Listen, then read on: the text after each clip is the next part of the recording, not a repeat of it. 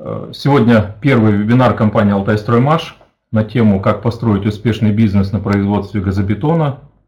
Я думаю, что всем будет интересно, участников достаточно много, география достаточно обширная, поэтому это очень приятно видеть. В первую очередь расскажу, кому будет полезен этот вебинар. Ну, в первую очередь тем, кто ищет прибыльный бизнес, ну и рассматривает производство газобетона как, э, как именно вид бизнеса. Соответственно, если вы хотите производить газобетон, то э, много будет полезного именно по самому производству газобетона в этом вебинаре и также о основах бизнеса. Э, будет очень интересен вебинар тем, кто недавно купил оборудование. Э, и, в общем, как я уже говорил, э, об основах бизнеса буду говорить именно на своем опыте, поэтому э, будет этот вебинар также очень интересен тем, кто рассматривает какой-то другой вид бизнеса, потому что во всех видах бизнеса э, проблемы, с которыми сталкиваются начинающие предприниматели, они примерно одинаковые. Ну, я буду говорить в этом вебинаре о том, как я сам начинал э, бизнес, почему выбрал именно газобетон, расскажу поподробнее о производстве газобетона неавтоклавного, о технологии производства, о сырье, расскажу о основах бизнеса в этой теме, о том, как оценить спрос, как рассчитать э, рентабельность, как построить продажи, ну и также э, отвечу на все ваши вопросы. Вебинар продлится примерно полтора часа, э, это без вопросов. Если по ходу вебинара у вас будут возникать какие-то вопросы, то в эфире находятся мои помощники – это Марсель, э, директор по маркетингу, э, Ильнур, пиар-менеджер компании Алтайстроймаш и Инна, контент-менеджер компании. В конце вебинара мои помощники соберут те вопросы, на которые они не смогут ответить, и я примерно в течение 30 минут постараюсь на все эти вопросы ответить. Немножко расскажу о себе. Меня зовут Алексей Бурдовицын. Я являюсь генеральным директором компании «Алтайстроймаш». А, с 91 по 95 год я учился в Барнаульском строительном колледже на отделении строительных материалов. А, в 95 году его закончил, поступил сразу в Политехнический университет, а, Алтайский государственный, также на кафедру строительных материалов. И совсем немного проучился, понял, что получу те же теоретические знания, что и э, в колледже, потому что это одно было направление. Э, ну, то есть это, по сути, те, те же будут знания, что и в техникуме, э, в колледже, только более углубленные. И решил не тратить лишние несколько лет жизни на углубление в теорию, решил сразу стараться применять на практике те знания, которые уже получил. С 95 по 98 год работал э, на стройке на заводе ЖБИ, э, работал мастером э, участка. И с 98 года начал производить сначала пенобетон, потом газобетон. И с 2000 года, примерно до 2004, компания «Алтайстроймаш», которая как раз в этом году образовалась, производила параллельно и газобетон, и оборудование. И начиная с 2004 года э, компания «Алтайстроймаш» производит только оборудование. Потому что с этого момента уже очень много э, клиентов, которые работают на нашем оборудовании было. И со всеми мы поддерживаем обратную связь. Э, поэтому необходимости в своем именно производстве газобетона уже не было. Потому что несколько таких производителей только в Барнауле до сих пор работают. Э, расскажу, как начиналось производство э, именно мое, как я сам начинал бизнес. Э, как я вначале говорил, сначала я производил пенобетон, а потом газобетон. Когда я выбирал нишу для бизнеса, я начал мониторить рынок и обратил внимание, ну то есть так как у меня образование было по производству строительных материалов, я решил именно свой вид бизнеса начать именно в производстве строительных материалов. Э, пенобетон и газобетон были достаточно знакомые мне материалы. Э, я начал мониторить рынок и обнаружил, что э, в тот момент, это 98 год, в городе Барнауле было около 90 производителей газобетона. Я посчитал, что это очень жесткая конкуренция, я этого сильно напугался и посчитал, что нужно найти какую-то нишу, в которой не будет такой конкуренции, либо ее не будет вообще. И поэтому я решил производить пенобетон. Э, так как эти материалы примерно одинаковые и не специалист их вообще не сможет отличить, э, только реально человек, который в этом разбирается, то есть визуально это практически одно и то же. Разница только в технологии производства. Э, и я решил именно начать свой бизнес именно с производства пенобетона. На тот момент мне казалось, что это правильный путь, потому что я считал, что когда я выйду на рынок с этим товаром, то у меня не будет конкуренции, и, соответственно, э, я смогу быстро добиться успеха. У меня был выбор либо купить оборудование, либо сделать самостоятельно. Ну, то есть на тот момент денег, конечно, не было, то есть я два года примерно отработал Э, на производстве, удалось скопить какие-то деньги. Э, я начал искать, конечно, оборудование, которое можно было купить, но оно было либо очень-очень дорогое, ну, то есть у меня просто таких денег не было, э, либо это было откровенно кустарное производство, сделанное, ну, то есть оборудование кустарное, было сделано в гараже, и такие варианты я, конечно, не рассматривал, потому что Эм, я видел сразу, что это оборудование ну, просто работать не будет. Притом не было, по сути, техподдержки никакой. Эм, то есть мне продава... пытались продать оборудование без каких-либо гарантий, без техподдержки. Эм, также начал искать э, информацию в различных источниках, э, был доступ к теоретическим знаниям, э, но, как потом показала практика, теоретические знания, они достаточно сильно от практики отличаются. Вот. И э, я начал э, рисовать чертежи. Э, примерно 4 месяца углубленно изучал тему пенобетона и оборудование для производства гизобетона, э, пенобетона. Э, нарисовал чертежи, снял небольшое помещение, нашел знакомого сварщика и примерно 4 месяца я готовил документацию, по которой можно было сделать какое-то оборудование. Еще примерно 4 месяца мы с этим сварщиком варили первую установку и отлаживали технологию. После того, как оборудование было готово, ну, если его можно было, конечно, на тот момент назвать оборудованием, то есть это, по сути, было тоже кустарное, кустарное оборудование. То есть с первой проблемой Э, с которой столкнулся я, это э, сделали замес по книжке, и результат получился неудовлетворительный. Э, дальше начал экспериментировать, и каждый эксперимент был, ну, реально выходила какая-то непонятная субстанция, и, по сути, по, по, посоветоваться не с кем было, то есть э, приходилось э, только на себя надеяться. И еще несколько месяцев пришлось потратить на то, чтобы получить э, пенобетон такого качества, который просто не стыдно было продавать. За это время, ну, у меня, конечно, данных не сохранилось, именно таких точных, но, насколько я помню, больше 30 тонн цемента мне пришлось просто вывести на свалку, прежде чем получился пенобетон, который ну, реально не стыдно было продавать. После того, как э, пенобетон был готов, э, я начал давать рекламу, э, стал давать рекламу именно по продаже пенобетона, и меня ожидало следующее разочарование. Оказалось, что пенобетон просто никому не нужен.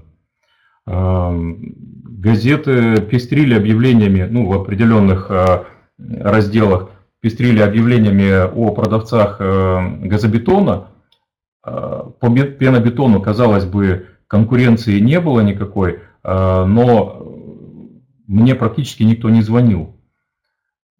Когда я начал ну, вникать в эту проблему, оказалось, что у продавцов газобетона как раз в сезон была даже очередь, а у меня не было звонков.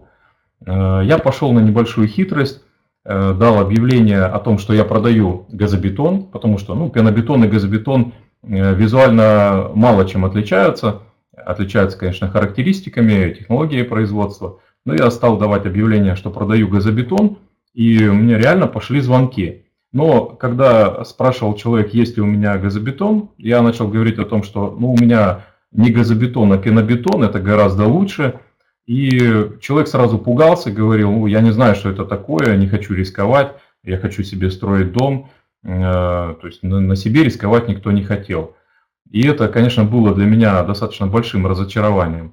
Э, следующим разочарованием было то, что оказалось, э, что себестоимость производства пенобетона примерно на 10-15% выше, чем производство газобетона.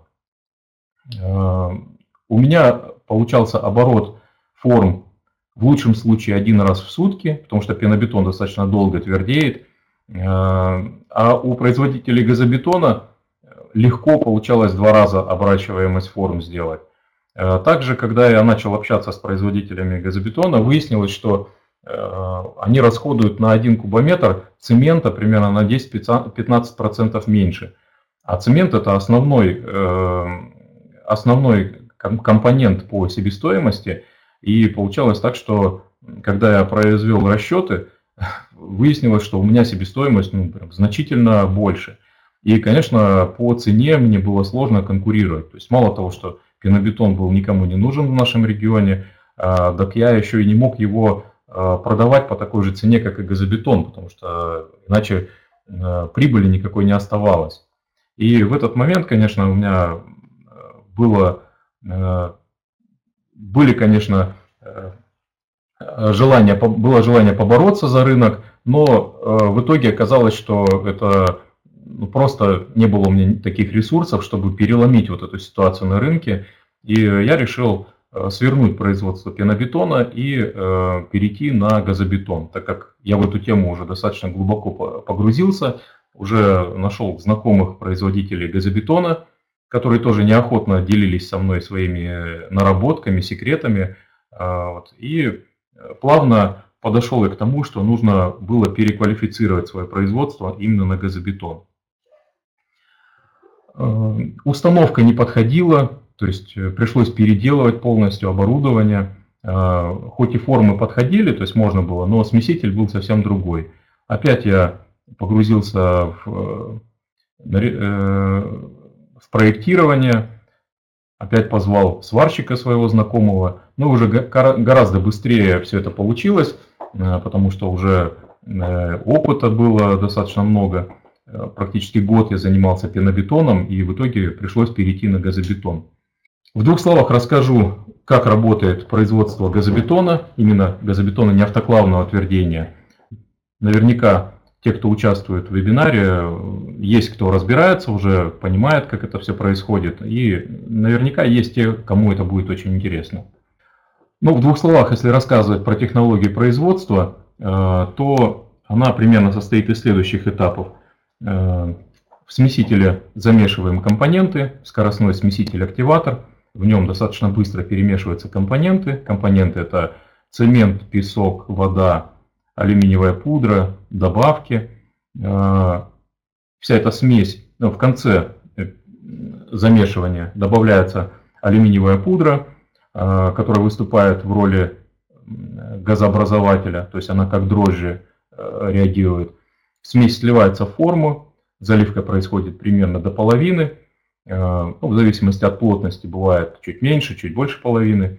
И в течение 15 30 минут происходит подъем смеси, э, первоначальный набор прочности, затем срезается горбушка, снимаются формы, снимаются борта, разрезается массив на отдельные блоки, э, еще несколько часов твердеет массив, и потом уже блоки можно снять с формы, уложить на поддоны, и через 2-3 дня спокойно можно э, отгрузить поставщ... Э, отгрузить клиента.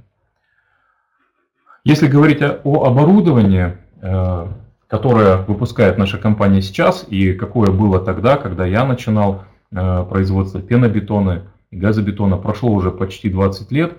Так вот, могу сказать, что оборудование то отличается от нынешнего, ну, примерно как телега от Мерседеса. С, каждым, с каждой новой моделью практически каждый год мы внедряем от 50 до 100 новшеств, предложений, пожеланий от наших клиентов.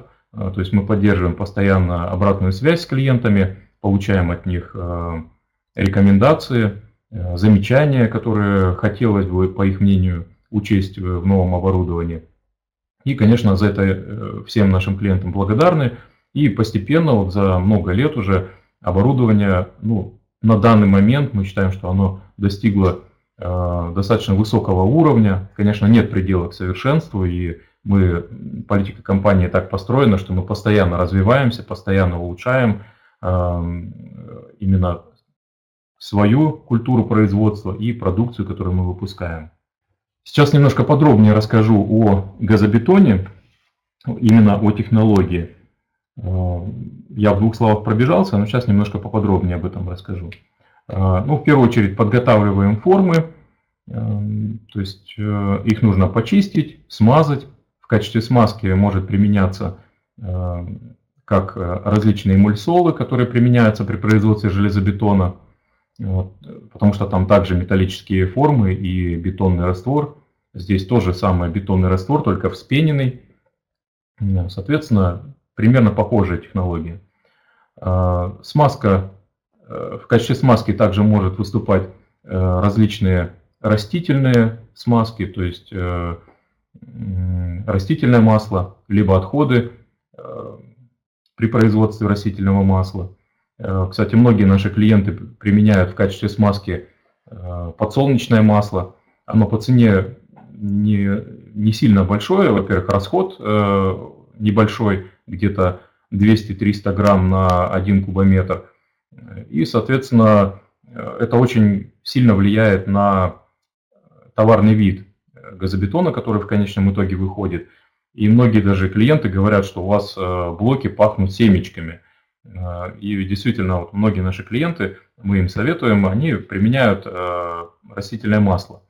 Есть, конечно, если есть возможность э, применять эмульсол, он даже немножко дороже, чем растительное масло, то это, конечно, будет более правильно, но растительное масло работает примерно так же.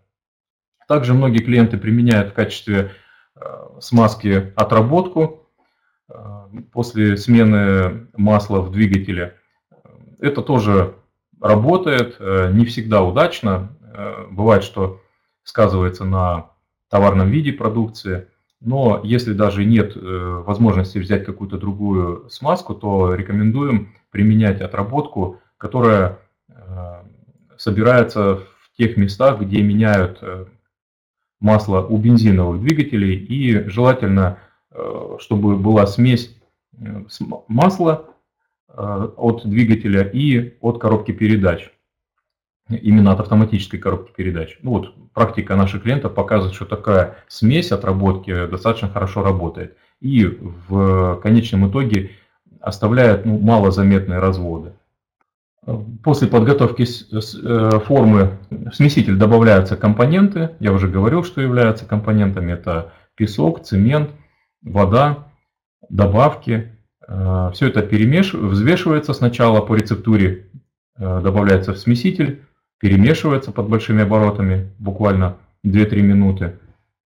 И перед э, сливанием смеси добавляется алюминиевая суспензия, то есть это смесь алюминиевой пудры с водой и с каким-то моющим средством, то есть это могут быть разные моющие средства, ну, даже простой стиральный порошок.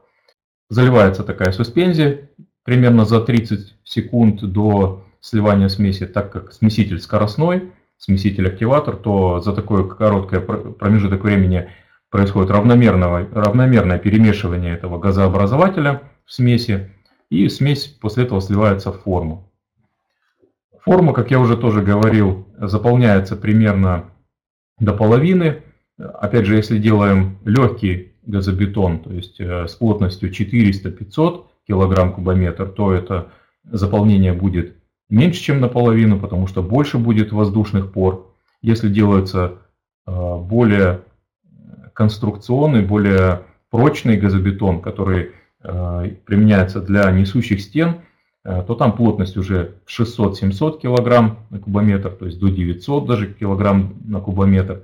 И такой смеси в итоге добавля... заливается в форму больше, чем половина.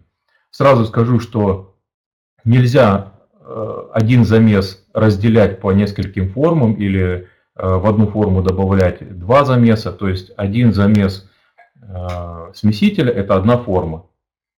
Потому что в момент подъема э, нельзя трогать э, смесь, потому что она должна спокойно подниматься. Ну, то есть как тесто на дрожжах при производстве хлеба.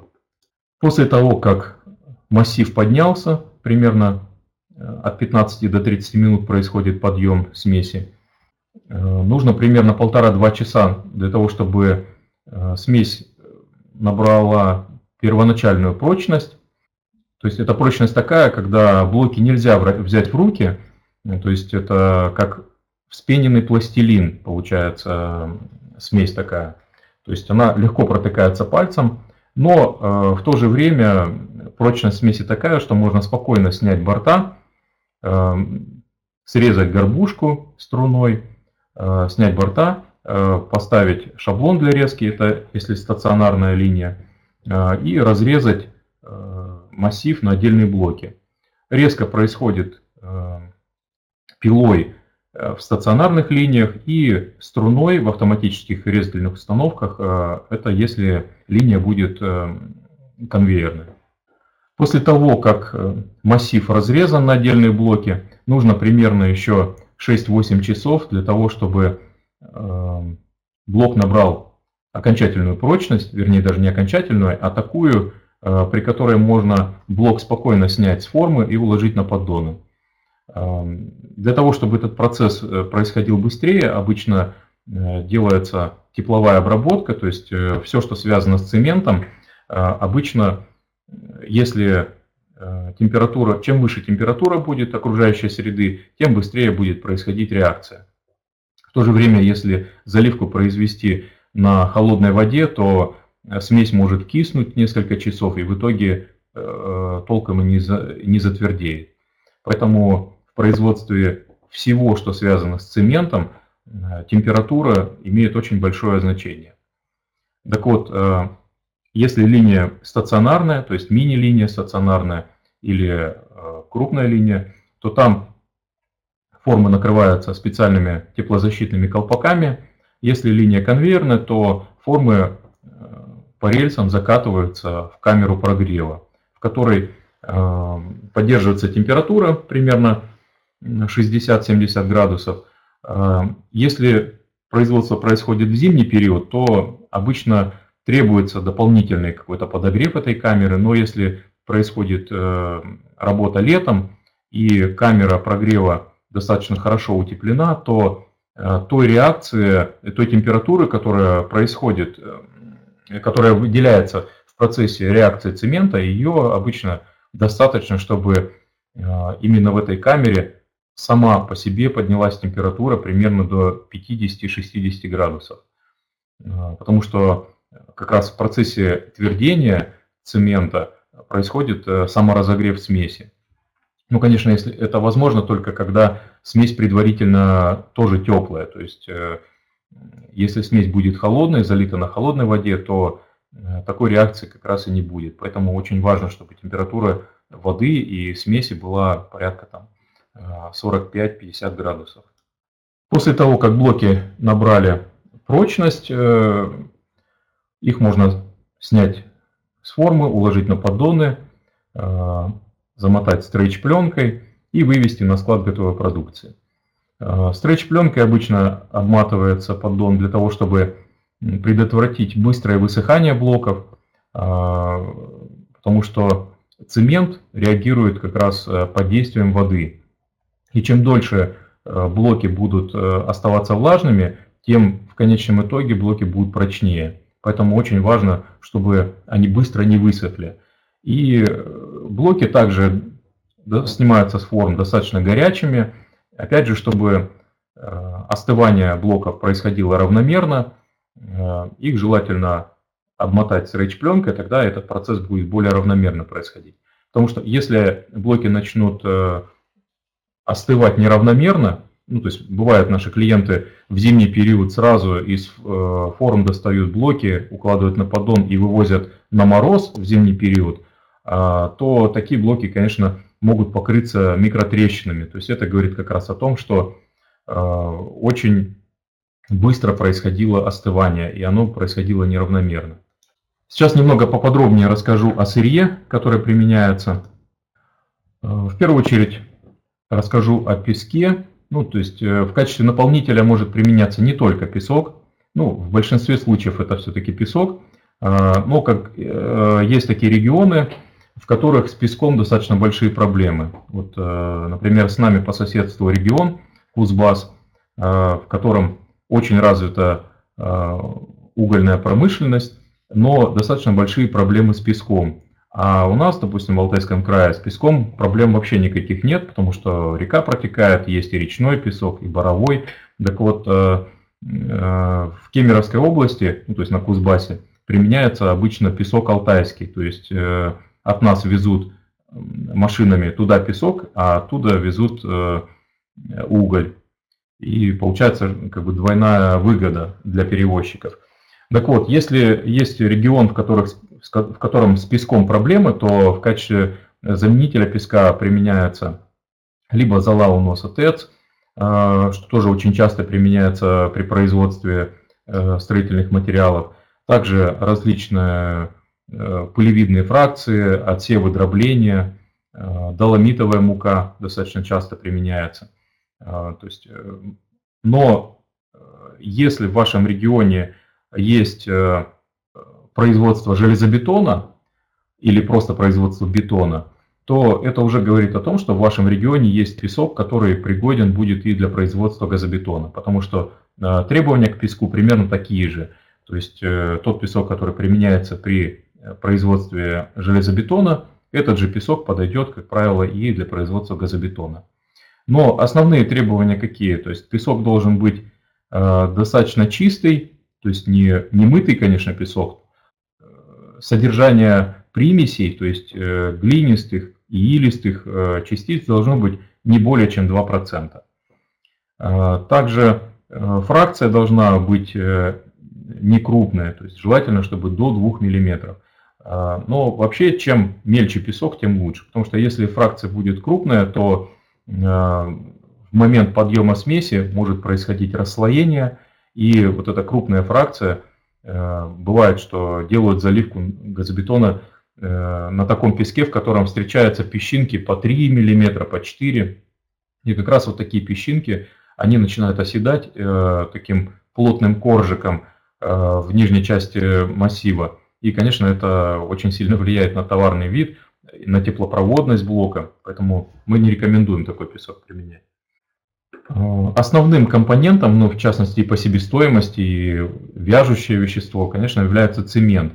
Э, цемент может применяться практически любой цемент, который продается э, на рынке. Есть, конечно, специальные цементы, которые просто так купить невозможно, то есть они, они производятся для каких-то специальных целей, для бетонирования мостов, для нефтяной промышленности. Но такие цементы, их в, простой, э, в обычной продаже нет, поэтому практически любой цемент, который производит наша современная цементная промышленность именно для массового рынка, а, а это, как правило, марки PC500D0 э, и PC400D20, то есть все эти цементы подходят. А, что обозначает PC, если кто не знает, я расскажу. PC а, это Portland цемент, 500 это марка по прочности.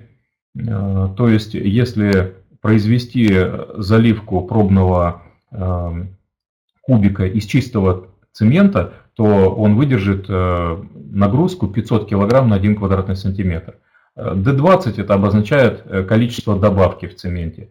Вот 500, PC500D0 это значит цемент без добавок, а PC400D20 это также портланд цемент, марка по прочности 400, и в нем добавлено 20% эм, добавки. То есть, как правило, в качестве добавки применяется эм, гранулированный доменный шлак. То есть это такая нейтральная добавка, которая не имеет никакой прочности, то есть она как раз на 20% снижает прочность э, цемента.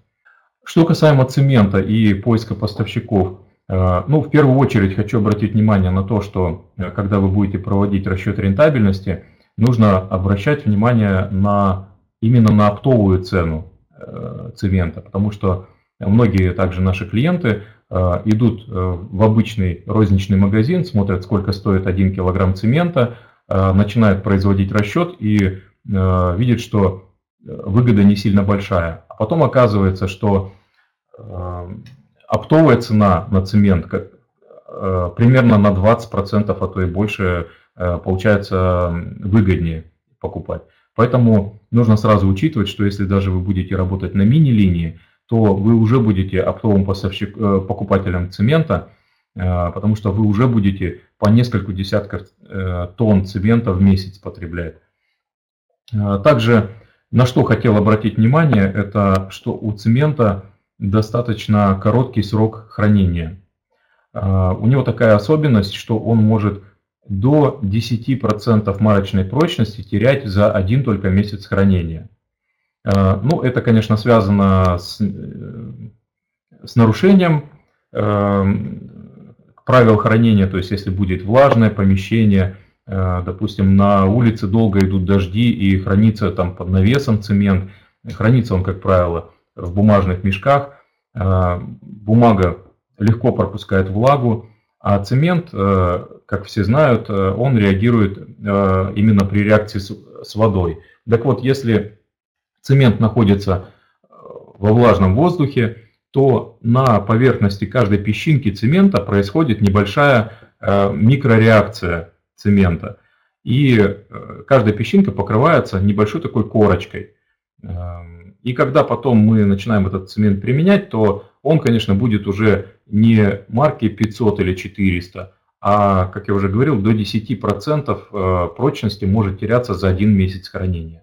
Поэтому, если вы возьмете у поставщика цемент, который у него полгода хранился или даже больше, где-то в, в дальнем углу, и вы его возьмете, у него прочность может быть уже марка по прочности не 400, а 200. И вы, конечно, это сразу заметите, потому что э, блок э, не будет набирать достаточной прочности. Поэтому, когда вы будете общаться с поставщиком цемента, вам нужно сразу говорить о том, что вы берете для производства газобетона, и если с цементом что-то будет не так, вы это сразу заметите. Потому что тоже поставщики э, цемента бывает, что хитрят. Эм, если берут, к примеру, для кирпичной кладки, то там э, качество цемента не так будет заметно. Потому что никто особо не проверяет, насколько э, раствор в кирпичной кладке прочный. То есть он, если схватывается, то хорошо. А цемент был марки 200 или 300 или 400, это уже определить может только лаборатория. А при производстве газобетона, конечно, это будет сразу заметно, если цемент э, будет не, не свежий. А также на что хотел обратить внимание, что э, учитывая э, вот это достаточно маленький срок хранения цемента, нужно и у себя на производстве соблюдать некое правило, ну, в бухгалтерии оно называется FIFO, то есть первый вошел, первый вышел, то есть нужно соблюдать правила ротации. То есть тот цемент, который вы первый привезли, вы первый его должны использовать, чтобы не получилось так, что э, вы в дальний угол куда-то, опять же, поставили поддон с цементом, э, привозите следующий, заставили его и, берет, и берут ваши рабочие тот цемент, который ближе, который проще взять. И в итоге могут, может оказаться, что в самом дальнем углу останется поддон или два цемента, э, то есть в мешках который простоит 2-3 месяца, и потом будет ну, просто неприятный сюрприз, когда э, смесь э, недостаточно поднимется или блоки будут э, не такие прочные, как, как хотелось бы. А, еще такой, такая рекомендация по поводу поставщиков цемента, что поставщиков должно быть ну, минимум два, но я об этом немножко подробнее попозже расскажу. То есть всегда должен быть поставщик про запас. То есть не должен быть один поставщик цемента или один поставщик песка, чтобы если вдруг какие-то проблемы у поставщика, вы всегда сможете, должны иметь возможность взять у другого запасного поставщика. Плюс это его будет немножко держать в тонусе основного поставщика, не будет его провоцировать на то, чтобы он какую-то некачественную вам продукцию поставлял. Следующим компонентом, который применяется при производстве газобетона, это вода, ну, то есть это один из основных компонентов. Как я уже говорил, э, цемент реагирует только под действием воды, и как только, э, как только цементно-песчаный раствор высыхает, в этот момент прекращается реакция цемента. Поэтому э, чем дольше блоки остаются влажными, тем в конечном итоге они наберут большую прочность. А, что касаемо, что касаемо качества воды, вода подойдет практически любая, хоть техническая, хоть питьевая. На нашей практике не было такого случая, что, чтобы из-за какой-то специальной воды особенной э, не получил газобетона. То есть э, таких проблем обычно не бывает. Единственное, какое требование применяется, э, предъявляется в производстве газобетона, эта вода должна быть горячая. Ну или очень теплая. То есть чем выше температура воды, ну, конечно, все в пределах определенных, э, тем в итоге будет и выгоднее производство газобетона, то есть э, лучше прореагирует цемент, э, получится лучшее качество газобетона, то есть а, оно будет именно соответствовать ГОСТу, соответствовать заявленной рецептуре. Потому что можно положить на 20 и на 30 процентов больше цемента и залить его на холодной воде, и в итоге не получится такой хороший блок, если бы залили вы его на э, горячей воде. Ну, 45-60 это не такая большая температура, то есть это не 90 градусов. Э, и чуть-чуть э, попозже я расскажу, какие есть э, способы нагрева. Ну, хотя, в принципе, могу сейчас рассказать. Многие наши клиенты кстати говоря, когда мы говорим про горячую воду, они начинают пугаться и говорить, что у нас нет центрального газоснабжения, есть только электричество, и что если мы начнем греть воду э, электричеством, то мы в трубу вылетим. Э, это, конечно, неправильное суждение, потому что затрат электричества – это далеко не главная составляющая часть себестоимости – газобетона. Вот сейчас, допустим, по России у наших клиентов э, себестоимость ну, в районе 2200 за кубометр составляет, ну, в среднем. Э, так вот, если греть э, электричеством воду, то затраты на это составят примерно 30-40 рублей на один, на один кубометр. А в то же время цемента уйдет больше, чем на 1000 рублей на кубометр.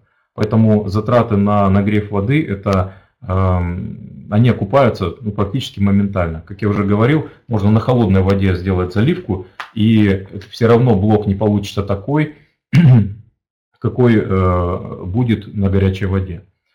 Э, ну, нагревать можно, как я уже говорил, электричеством, можно проточными водонагревателями, можно э, накопительного типа.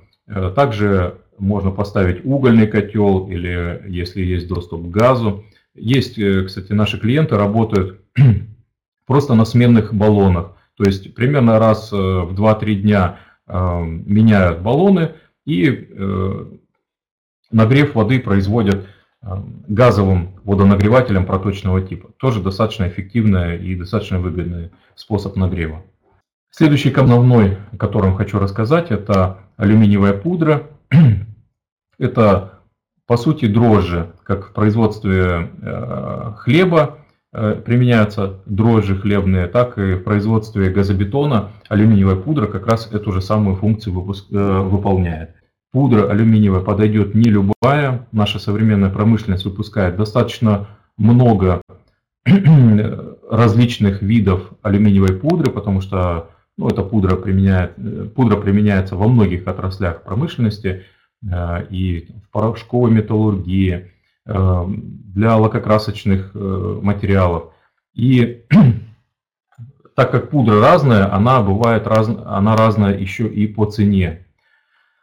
И бывает такое, что наш клиент начинает поиск пудры, ему предлагают несколько вариантов, и он выбирает цене, то есть не обращая внимание на то, какая маркировка у этой пудры.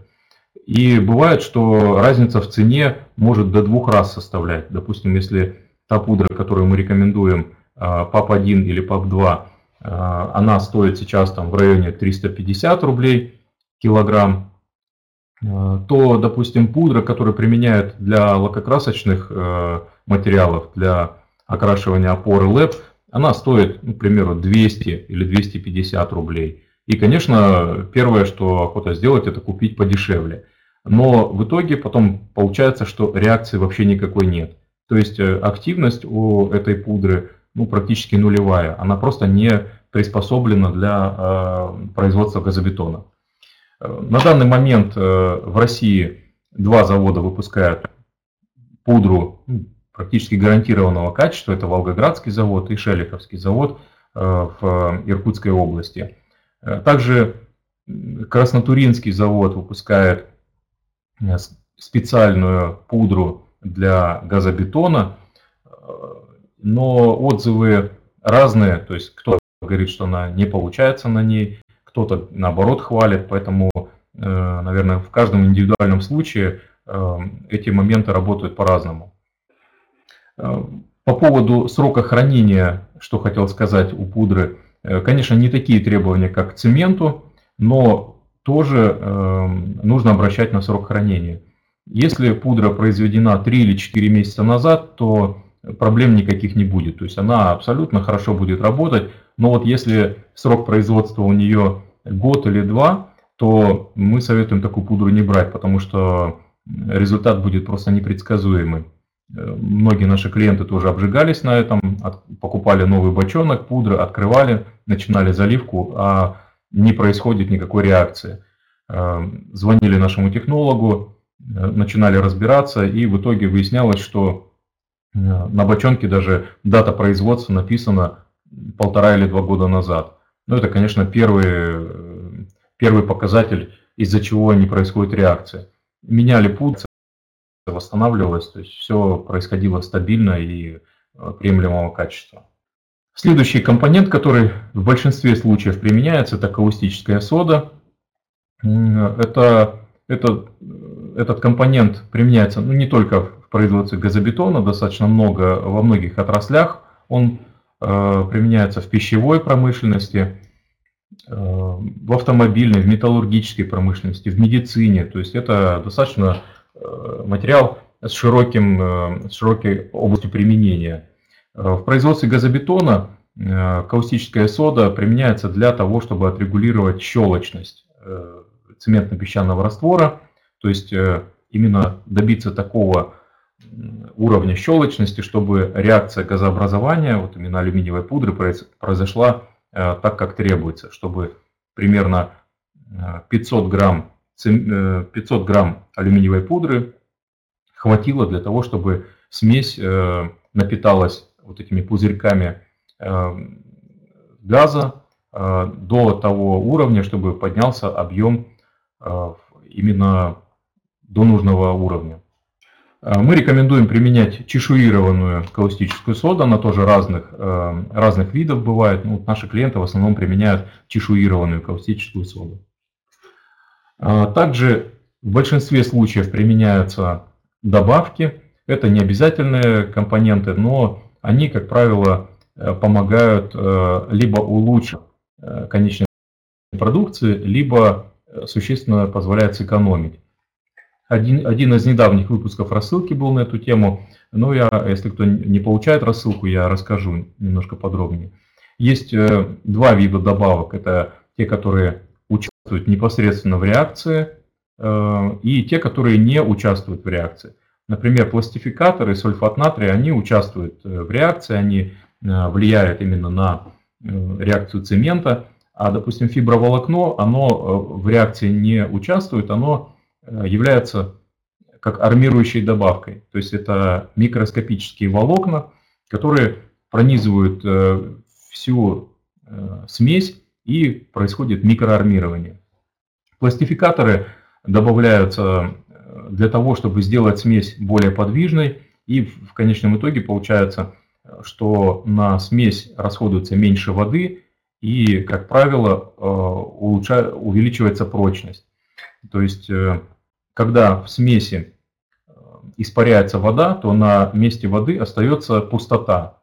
И чем меньше этой пустоты, тем структура газобетона становится прочнее. Поэтому вот пластификатор как раз позволяет э, сделать так более подвижной и для той же самой э, густоты смеси потребовалось меньше количества воды. Сульфат натрия, как правило, применяется как э, э ускоритель твердения. Про фиброволокно я уже рассказал тоже, то есть это микроармирующая добавка. Что я имел в виду под тем, когда говорил, что э, применение добавок позволяет экономить? А, так вот, э, приведу простой пример. Если добавить э, в смесь примерно на 50 килограммов пластифик... Э, на 50 рублей пластификатора, это может привести в конечном итоге к экономии цемента на 100-150 рублей. Как это происходит? Допустим, если вы без добавок добились такого качества газобетона, который вас устраивает, то есть он соответствует ГОСТу или соответствует вашим требованиям или требованиям ваших заказчиков, а, и вы хотите снизить себестоимость, но качество вас уже устраивает. И поэтому, добавив какую-то добавку, которая улучшает конечное качество продукции, а, вы можете сохранить качество на том же уровне и снизить количество цемента. И, как я уже говорил, а, добавив, допустим, затраты на пластификатор примерно 50, на 50 рублей, на 100-150 50 рублей снизить количество э, затрат на цемент. То есть такое очень часто бывает. То же самое и про сульфат натрия, и про фиброволокно. Э, и в комплексе все эти добавки позволяют добиться такого количества э, цемента, расход цемента, который ну, является минимальным, там, примерно 250-260 килограммов цемента. А, но есть, конечно, у всего свой логический предел, то есть нельзя сделать газобетон на 100 килограммах цемента, то есть это просто уже, конечно, из разряда фантастики. С чего я рекомендую э, начинать, когда вы э, задумываетесь о производстве газобетона, то есть об открытии бизнеса э, в производстве газобетона? Ну, в первую очередь нужно оценить спрос, то есть насколько он есть на вашем рынке. А, что можно сделать для того, чтобы оценить спрос? Ну, во-первых, можно посмотреть э, объявления в газетах, есть ли вообще предложение по газобетону, можно позвонить э, уже существующим э, поставщикам газобетона, производителям. Я в самом начале говорил вам о том, что на какие грабли я наступил. То есть я посчитал, что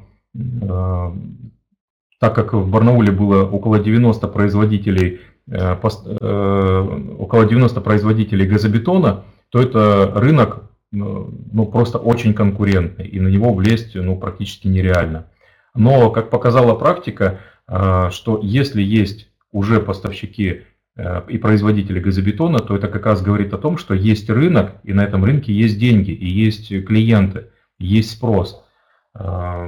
И, допустим, если вы откроете газету и увидите, что есть предложение по продаже газобетона, то многие могут испугаться, но я вам рекомендую наоборот э, сделать правильный э, вывод из этого, потому что э, конкуренты, по сути говоря, за вас уже сделали достаточно много. Они сформировали рынок в вашем регионе. И если вы рынок представите как пирог, то вы, придя на этот рынок э, со своим предложением и сделав усилия такие же или лучше, чем э, ваши конкуренты, вы сможете легко от этого рынка, от этого пирога э, отхватить себе достаточно солидный кусок. То есть все будет только зависеть от вашего напора, от вашего старания, от вашего умения. И мы как раз нашим клиентам помогаем в этом. Также для оценки спроса что можно сделать? Можно посмотреть статистику по частному строительству в вашем регионе, э, сколько вводится ежегодно жилья, э, сколько одноэтажного, ну, малоэтажного строительства производится, кто, сколько офисных помещений. То есть это, как правило, э, открытая информация. Следует сделать это, убедиться в том, что у вас не будет никаких проблем с сырьем, то есть можно заняться поиском поставщиков, посмотреть, какие цены на на сырье, составить список этих поставщиков, созвониться с ними, встретиться и иметь вот уже в запасе на каждый вид компонента иметь по минимум по два поставщика, а можно и больше. Что следующее нужно сделать? Ну, конечно, убедиться в том, что этот вид бизнеса рентабельный. Ну, как я уже говорил о том, что для расчета рентабельности нужно брать э, не розничные цены на материалы, а именно оптовые, потому что вы будете оптовым покупателем. И также, когда вы будете обзванивать э, предложения по газобетону, ну или по пенобетону в вашем регионе, э, то не нужно ориентироваться на самую низкую цену. Чуть-чуть попозже я расскажу о том, как продавать дороже, э, даже может быть дороже, чем у всех, и сделать так, чтобы у вас, э, именно у вас покупали газобетон. Так вот, расчет рентабельности, ну, во-первых, могут помочь произвести его наши менеджеры, если вы оставите заявку. Все это могут помочь сделать. У нас есть для этого заготовленные таблицы, в которые можно будет подставить именно цены из вашего региона, цены на сырье и цены и посчитать, э, для какой линии какая будет рентабельность. Вот. Ну, как правило, рентабельность э, бизнеса считается по простой формуле. Это доход минус расход, разделить на расход и умножить на 100%. И выйдет э, рентабельность в процентах. Допустим, 30% или 100%. Эм, ну, это не для всех простая формула. Я, допустим, когда производил газобетон, я ориентировался на точку безубыточности.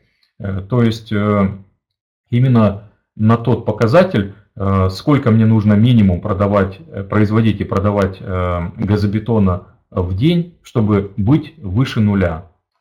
Ну, о точке безубыточности я немножко позже расскажу на одном из следующих слайдов.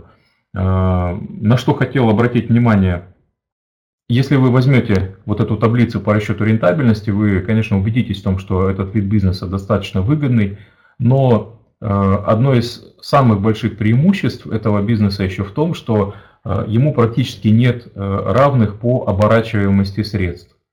Как я уже говорил, тоже рассказывая про технологию, когда вы можете закупить материалы, сегодня, допустим, и уже к вечеру произвести из этих материалов газобетон.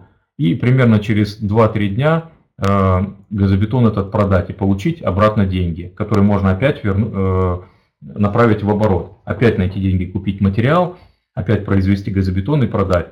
Многие наши клиенты в сезон умудряются вообще в течение одних суток обернуть деньги. То есть утром покупают цемент, к вечеру уже э, достают готовые блоки и на завтра их продают.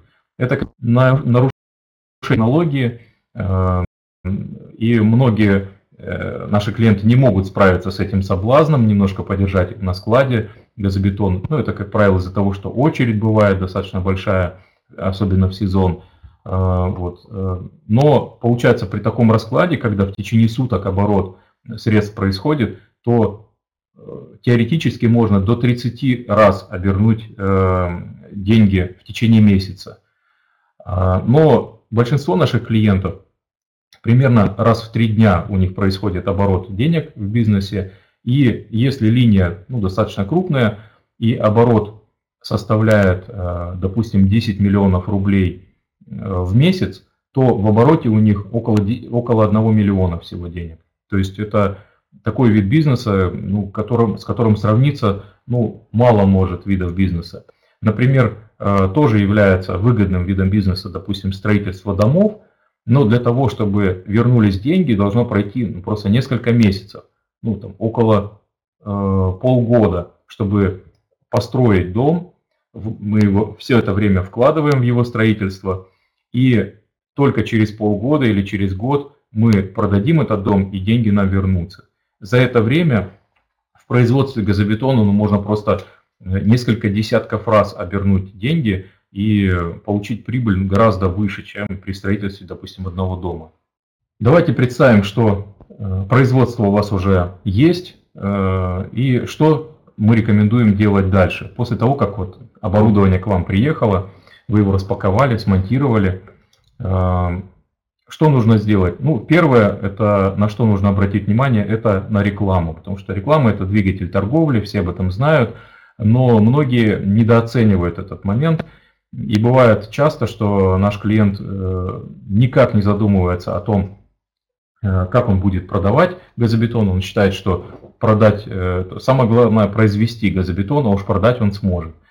Ну, я хочу разочаровать, что такие времена уже давно прошли. Если допустим, 15-20 лет назад можно было, э, допустим, даже вывеску не делать, и был жесточайший там, спрос на любую практически продукцию, э, можно было просто от руки написать э, на картонке, что ты продаешь, к примеру, там цемент или что-то еще, или газобетон, и у тебя тут же устраивается очередь, то есть денег было много, а предложений было очень мало то сейчас, конечно, это бывает очень-очень редко. А, и для того, чтобы продвинуть на рынке свою продукцию, нужно э, вкладывать в рекламу. Э, многие не могут, у многих э, наших клиентов, а, они свыкнутся с такой мыслью, что на рекламу нужно тратить деньги. Тратить деньги, конечно, можно разные, можно очень бюджетно продвинуться, буквально там 10 тысяч рублей в месяц можно тратить и иметь очередь из клиентов – а в то же время, если вкладывать деньги в рекламу неэффективно, то можно просто сотни тысяч э, рублей тратить каждый месяц, и клиентов будет очень-очень мало. Поэтому этот момент очень важный. Ну, видов рекламы много. А, если посидеть, подумать, там больше ста видов рекламы э, различных э, придумать. Ну, не знаю, насколько сейчас именно работают газеты. Э, я думаю, что они работают, но потому что есть категория людей, которые э, интернетом вообще не пользуются, и у них, э, как и 20 лет назад, единственным источником информации это являются газеты. Поэтому полностью отметать этот вид рекламы нельзя. Нужно давать в газеты рекламу. Также мы рекомендуем делать наружную рекламу, делать э, и на своем производстве, но только она должна быть читаемая, она не должна быть красочная, пестрая, и э, она должна нести именно информацию. И в большинстве случаев наши клиенты просто пишут газобетон от производителя э, и телефон. И этого, как правило, достаточно. И такая реклама как раз работает гораздо лучше, если вы начнете снабжать эту э, наружную рекламу различными э, какими-то сложными шрифтами, что просто оно не будет читаться. То есть реклама должна читаться буквально за 2 секунды, должен человек понять, о чем идет речь. Также разнести листовки, свою продукцию, конечно, когда вы ее отправляете заказчикам, нужно маркировать, то есть нужно какой-то листовкой снабжать, чтобы соседи могли увидеть о том, что от какого производителя газобетон был привезен. И, соответственно, конечно, если вы будете делать хорошее качество, э, то сарафанное радио будет все больше и больше снабжать вас новыми клиентами. А также, э, как можно э, дать покупателю несколько ваших визиток, вдруг, если кто-то будет спрашивать, он сможет дать. Когда доставку вы производите, попросить вам э, разнес по соседним домам, листовки в почтовые ящики разложил. То есть видов рекламы на самом деле может очень много быть. Можно на радио сделать, можно э, маленький ролик заказать, э, либо бегущую строку. Но на какие два момента хотел бы я обратить внимание, именно что связано с рекламой. Во-первых, от рекламы он не быстрый. То есть, когда я начал давать рекламу по продаже газобетону, сначала пенобетона, потом первое, что сейчас у меня телефон просто будет разрываться от звонков. Но такого не произошло, и мне за неделю позвонило, по-моему, один или два человека.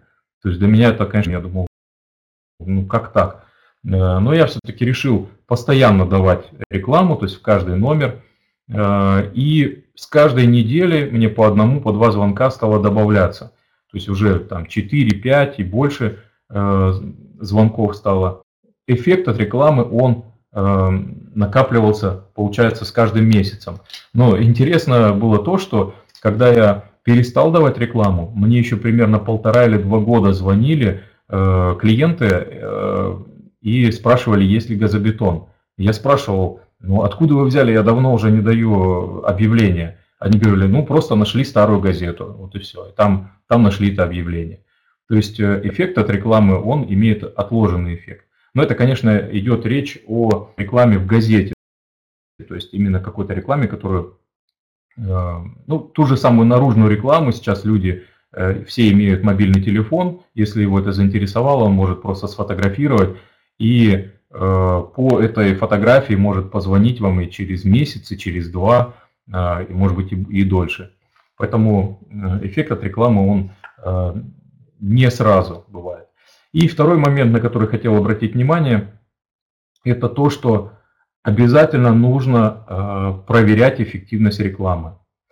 Э, что я под этим подразумеваю? То есть, когда вам звонит клиент, вам нужно обязательно в конце диалога или где-то в середине, ну, в какой-то удобный момент, вам нужно спрашивать, откуда вы узнали о, э, о нас как о поставщиках. И в своем журнале, телефоне или где-то еще, где вы ведете учет клиентов, нужно обязательно помечать, от, с какого источника пришел этот клиент. И я думаю, что для вас будет большим открытием, что э, те виды рекламы, от которых вы, наоборот, ожидали большого эффекта, они могут вообще не, не приносить никаких клиентов. Э, и если вы не будете проверять эффективность рекламы, то может получиться так, что вы годами тратите деньги на какой-то вид рекламы, допустим, на телеви телевизионную рекламу или, допустим, э, оплачиваете ежемесячно какую-то наружную рекламу, а от этой рекламы нет никакого эффекта. И, конечно, если вы будете проверять, замерять эту эффективность, то вы сможете спокойно э, отказываться от этого вида рекламы, которая не приносит клиентов. И, соответственно, вот этот процесс, он должен быть непрерывный, э, отключать неэффективную рекламу и добавлять новые виды рекламы. Сейчас достаточно развит интернет и можно легко настроить э, в интернете рекламную кампанию так, что она будет показываться только по вашему городу э, или только по вашему населенному пункту. И расходы на рекламу будут э, очень небольшие. И человек, допустим, сейчас век интернета, достаточно легко найти информацию, то есть уже лень человеку идти в газетный киоск, э, покупать газету, если он на «ты» с интернетом, э, ему гораздо легче зайти в Яндекс и э, вбить просто купить газобетон в каком-то городе. И если вы даете рекламу в интернет, то есть это может тоже уходить небольшие деньги, допустим, 2-3 тысячи в месяц, и уже именно по вашему региону может выходить реклама о продаже вашего газобетона. Что касаемо продвижения и рекламы, э, мы готовим сейчас достаточно большой э, пакет э, материалов, такой достаточно обширный сборник различных наработок по рекламе для наших клиентов. И в ближайшее время он выйдет, будет достаточно сильным подспорьем для всех наших клиентов. И этот документ, этот вот сборник рекомендаций по рекламе, в который будет включать в себя и образцы листовок, и визитки, Эм, различные рекламные объявления, какие можно давать, эм, различные сценарии звонков, то есть как нужно общаться с клиентами. Вот этот документ, он будет постоянно дорабатываться, и эм, наши клиенты будут иметь доступ к обновленной э, вот этой базе по продвижению ну, практически в любое время. Следующее, что, на что нужно обратить э, в производстве газобетона – ну и в любом другом производстве, это ну, все, что связано с производством, это организация производства. А, могу сразу сказать, что организовать производство можно по-разному. Может, э, то есть у нас э, за многие годы скопилось очень-очень много разных историй о том, как люди работают, как наши клиенты организуют производство.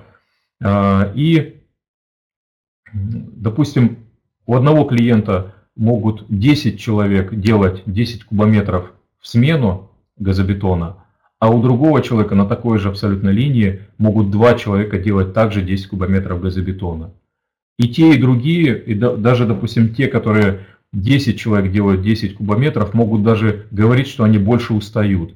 И поэтому тут как раз от организации производства очень многое зависит. Э, не нужно во всем верить вашим рабочим, нужно самому вникать в производство, нужно самому смотреть, как, как это работает, где, где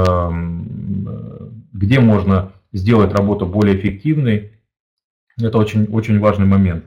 Допустим, вот у нас один клиент есть, совсем недавно к нему ездил наш технолог в Подмосковье, он работает на линии 100 кубометров э, с производительностью 100 кубометров. Так этот клиент производит 200 кубометров газобетона в сутки. И работает у него 5-6 человек в смену.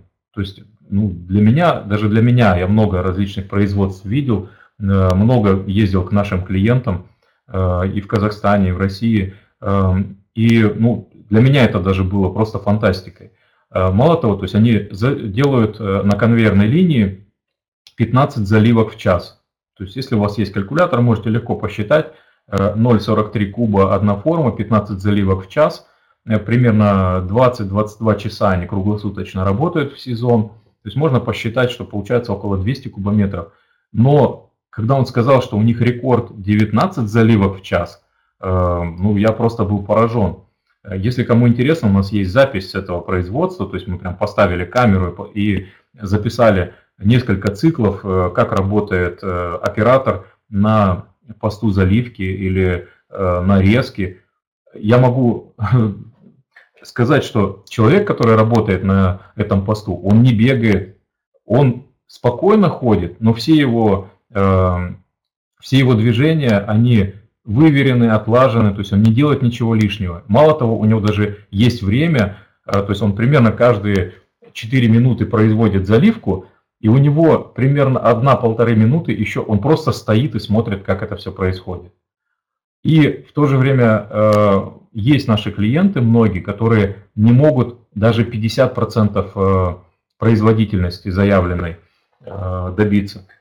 И тоже при, присылают запись, Э, вот буквально недавно э, я смотрел такую запись, но э, там реально просто люди бегают, и явно, что они устают от этой работы, но эффективность работы очень-очень слабая. Поэтому нужно, конечно, вникать в этот процесс, нужно смотреть, что делают ваши рабочие, и если они будут вам говорить о том, что они падают, э, умирают на вашем производстве и ничего сделать лучше нельзя, то, э, ну, во-первых, самому вам нужно вникнуть в этот процесс, и э, мы всегда готовы помочь, готовы проанализировать, подсказать, что нужно сделать, или показать примеры, как, как работают люди эффективно, как организуют производство так, чтобы оно давало нужную производительность и чтобы нужное количество людей было на производстве. Соответственно, представьте, если 10 человек производит 10 кубометров газобетона, то э, расходы на оплату труда, они просто будут э, колоссальные. То есть себестоимость, конечно, будет очень-очень высокая. Немаловажный момент, на который нужно обращать внимание, это набор персонала. В бизнесе есть такое правило, э, которым которого я часто придерживаюсь, это э, правило гласит, набирай медленно, а увольняй быстро. То есть нужно очень внимательно относиться к набору персонала. Не нужно брать всех, кто хочет у вас работать. То есть это, э, потому что это очень чревато, могут быть очень серьезные последствия. То есть к отбору персонала, к собеседованию нужно подходить очень внимательно, нужно смотреть, насколько человек аккуратный, Э, насколько он пунктуальный, если вы назначили ему встречу в какое-то время, насколько он вовремя пришел, насколько он ответственный, опрятный. То есть э, то, как он относится к себе, к своему внешнему виду, э, можно ну, гарантированно сказать, что гораздо хуже он будет относиться к вашему имуществу. То есть если он к себе так относится, то ваше он ценить точно не будет. А если он будет работать на дорогостоящем оборудовании, Э, именно на производстве газобетона, допустим, само оборудование или погрузчик или еще что-то, то ну, такой человек может просто очень быстро привести в негодность э, все это оборудование. Еще один такой важный момент, что ни в коем случае нельзя нового сотрудника оставлять одного, именно давать ему какое-то задание и никак его не контролировать. То есть обязательно у нового сотрудника должен быть наставник, который будет постоянно с ним работать, постоянно что-то ему подсказывать, говорить, правильно он это делает или неправильно. То есть постоянно будет его вводить в курс дела. Ну и, конечно, вам самому нужно разбираться во всех процессах очень хорошо, чтобы, опять же, и вас не вводили в заблуждение сотрудники о том, что они э, перерабатывают, что им очень эта работа сложная. Э, кстати, э, очень такой момент важный – это видеонаблюдение на производстве. Я могу гарантировать, что если установить на производстве видеонаблюдение, то производительность может увеличиться просто в несколько раз. Когда мы у себя на производстве также устанавливали видеонаблюдение, это в первое время вызывало там небольшие протесты, э, люди смущались, но потом все к этому привыкли, и сейчас на него никто не обращает внимания. Но если раньше, допустим, э, можно было зайти на производство, и очень часто я заходил на производство и видел, что э, рабочие сидят, перекуривают там или чай пьют, я их спрашивал, ну, почему вы сидите? Они, как правило, говорили, мы только сели. Мы вот сейчас несколько часов вообще просто не разгибаясь работали и только сейчас сели. Так вот, когда э, работает видеонаблюдение, когда сотрудники знают, что э, руководитель может спокойно посмотреть записи, э, то это, как правило, очень-очень дисциплинирует. Ну и тоже видеонаблюдение, оно, э, оно позволяет решать многие конфликтные ситуации. Допустим, если э, произошел брак какой-то, ну там недоподъем смеси или еще что-то, э, то можно всегда посмотреть записи, посмотреть, что они сделали не так. Потому что если делать всегда одинаково, то и результат будет тоже одинаковый. И если э, вам сотрудник говорит, э, когда вы ему спрашиваете, почему так получилось, почему вышел брак, если он вам говорит, что, что он делал все так же, как и всегда, но получилось вот так, то он, конечно, ну, лукавит. Потому что если бы он делал все так же, то и результат получился бы такой же. Поэтому видеонаблюдение это очень-очень важная вещь. И сейчас, конечно, это очень развито. И можно бюджетную систему видеонаблюдения купить ну, там, буквально за 20 тысяч, 15-20 тысяч рублей. Э, именно с такой даже системой, что можно с мобильного телефона в любой момент посмотреть, э, что происходит у вас на производстве. И, конечно, это очень сильно дисциплинирует сотрудников. Следующий момент, на который хотел бы обратить внимание, это оплата труда. Это очень важный момент. Э, и наши клиенты часто допускают такую ошибку, что э, в погоне за большими объемами производства они устанавливают сдельную оплату труда. То есть и они считают, что если э, клиент, если сотрудник будет заинтересован в том, что чем больше он сделает, тем он больше заработает, то и руководитель будет от этого только в выгоде. В этом большое заблуждение есть. Дело в том, что если вы устанавливаете э, сдельную оплату труда, то, как правило, э, сотрудники начинают торопиться, допускать различные ошибки. Они, как правило, небережно начинают относиться к оборудованию, то есть им уже лень тщательно чистить формы, им лень там или э, по каким-то другим причинам они не обслуживают оборудование, не обслуживают смеситель. И э, если происходит какая-то поломка или еще что-то, они начинают перепираться между сменами, говорят, что это не в нашу смену, это в другую смену.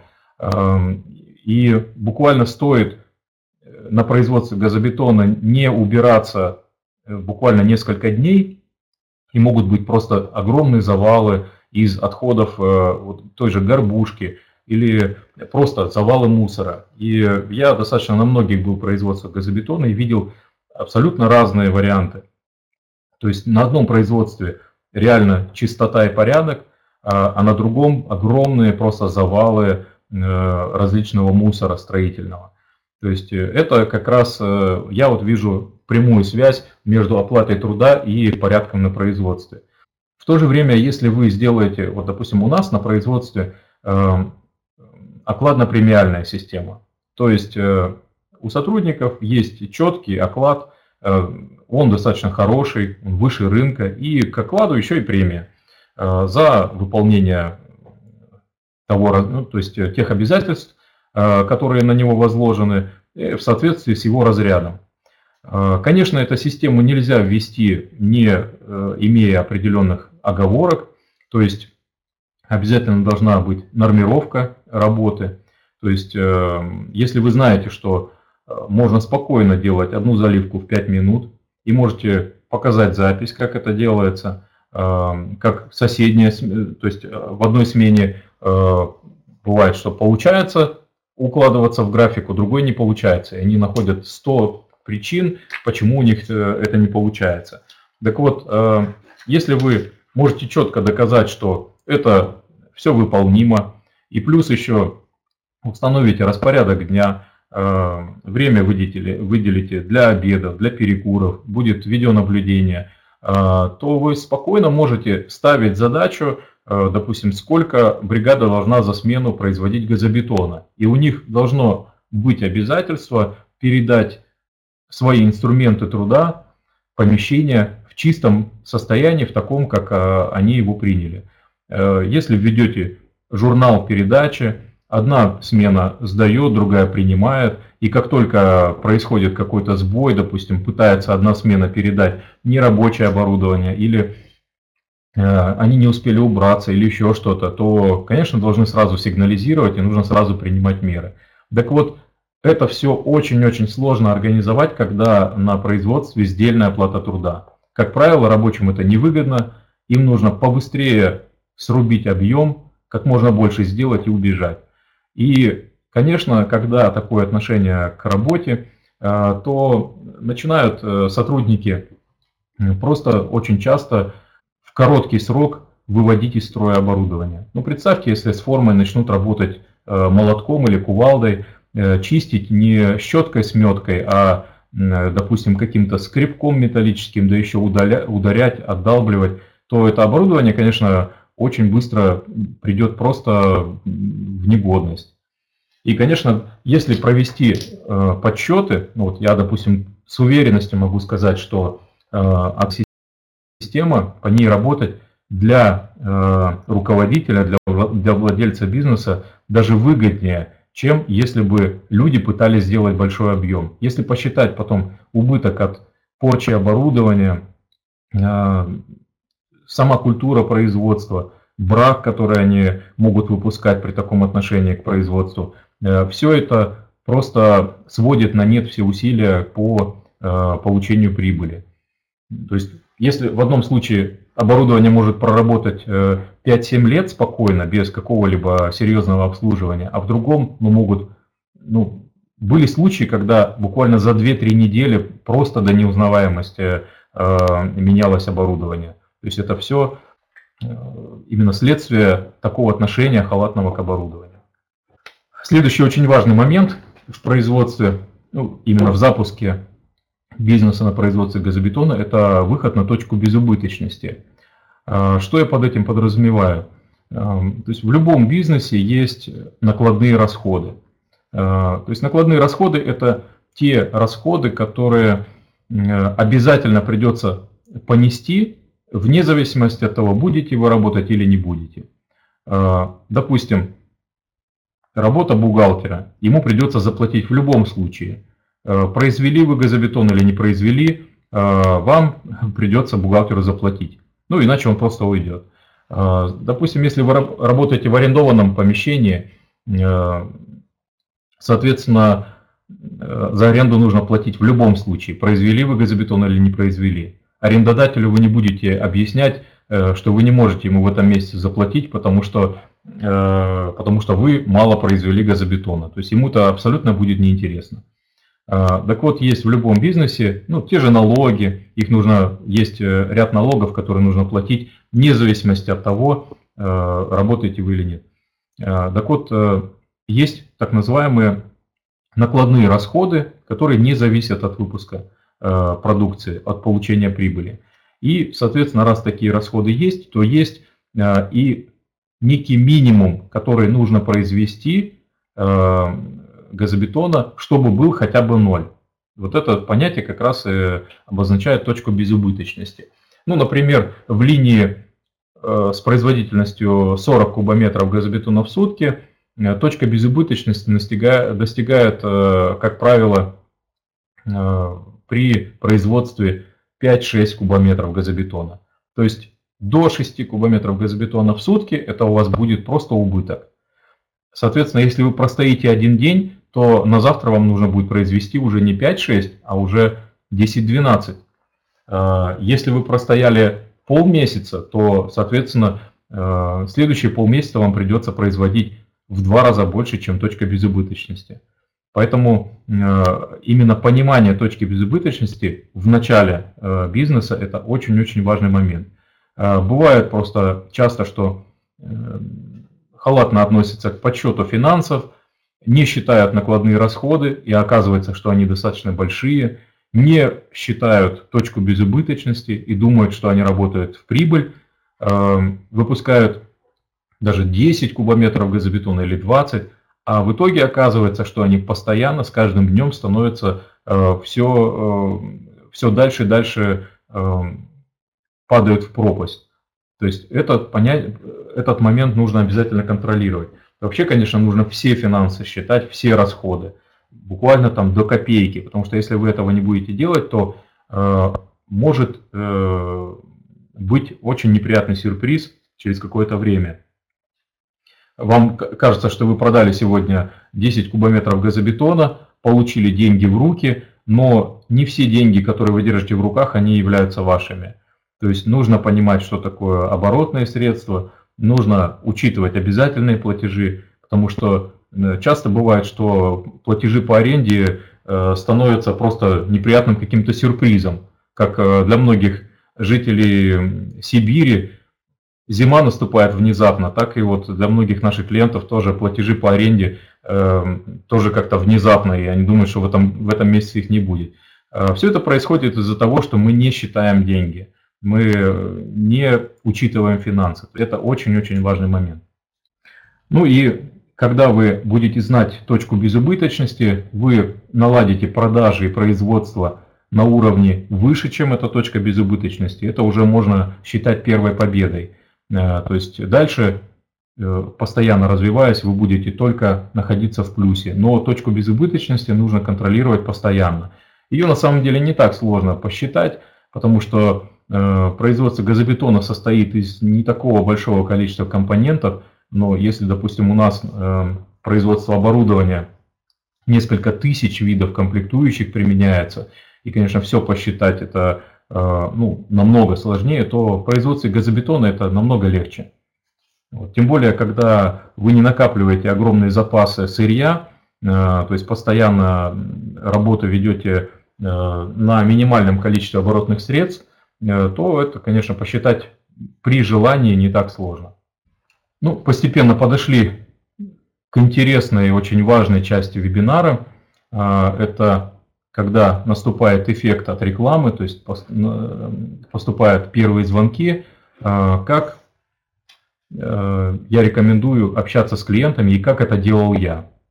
Э, когда я начал продавать сначала пенобетон, потом газобетон, когда происходили первые звонки, на тот момент, это уже э, больше 10 лет прошло, практически больше 15 даже лет, э, на тот момент э, в городе Барнауле газобетон стоил примерно 1300-1350 рублей один кубометр.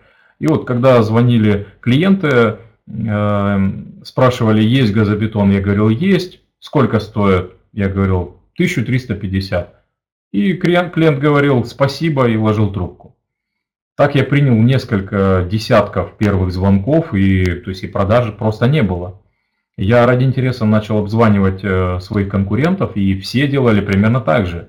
В итоге оказалось, что клиент, э, клиенты выбирают только по цене, то есть не вдаваясь э, вообще в подробности по, по качеству, по срокам доставки, по, ну, по различным другим характеристикам. И, соответственно, я понял, что надо что-то менять. То есть я должен сделать что-то, чтобы отличаться от э, всех конкурентов. Потому что деньги за рекламу я плачу, постоянно давал объявления в газету. Э, а получается, первые недели рекламы у меня не было ни одного клиента. И я решил, что э, буду общаться с клиентами. То есть я начал задавать вопрос, когда они меня в очеред... на очередном звонке спрашивали, есть газобетон, я говорил, есть, они спрашивали, сколько стоит, а я спрашивал, а вам сколько надо, ну то есть какой объем. Ну, иногда это в недоумение вводило, то есть э, они привыкли просто слышать цену и идти дальше, искать дешевле. Э, и спрашивали, а зачем вам? Я говорю, ну, от этого может цена зависеть. Э, ну, они говорили, ну, там 10 кубометров. Я спрашивал, а для чего? Ну, что хотите строить? Э, для себя берете или, может быть, вы представитель там какой-то строительной бригады. Э, может быть, э, вам нужно найти для кого-то газобетон. Э, и так завязывался разговор, я спрашивал, как быстро нужно, и, соответственно, говорил о том, что может от этого просто зависеть качество. И потом я, вернее, не качество, а может зависеть цена. И пример, постепенно я подводил к тому, если понимал, что человек ищет газобетон для себя, для своего дома, я спрашивал, а насколько важно вам, чтобы был качественный газобетон? Ну, они спрашивают, ну, конечно, конечно, нужен качественный. А что, разве какой-то другой бывает? И тогда я говорю, что ну, да, газобетон это такая вещь, которую можно сделать по-разному. Можно э, положить цемента, допустим, не 280, а 200 килограмм цемента. И с виду это тоже будет газобетон, но качество его будет очень слабенькое.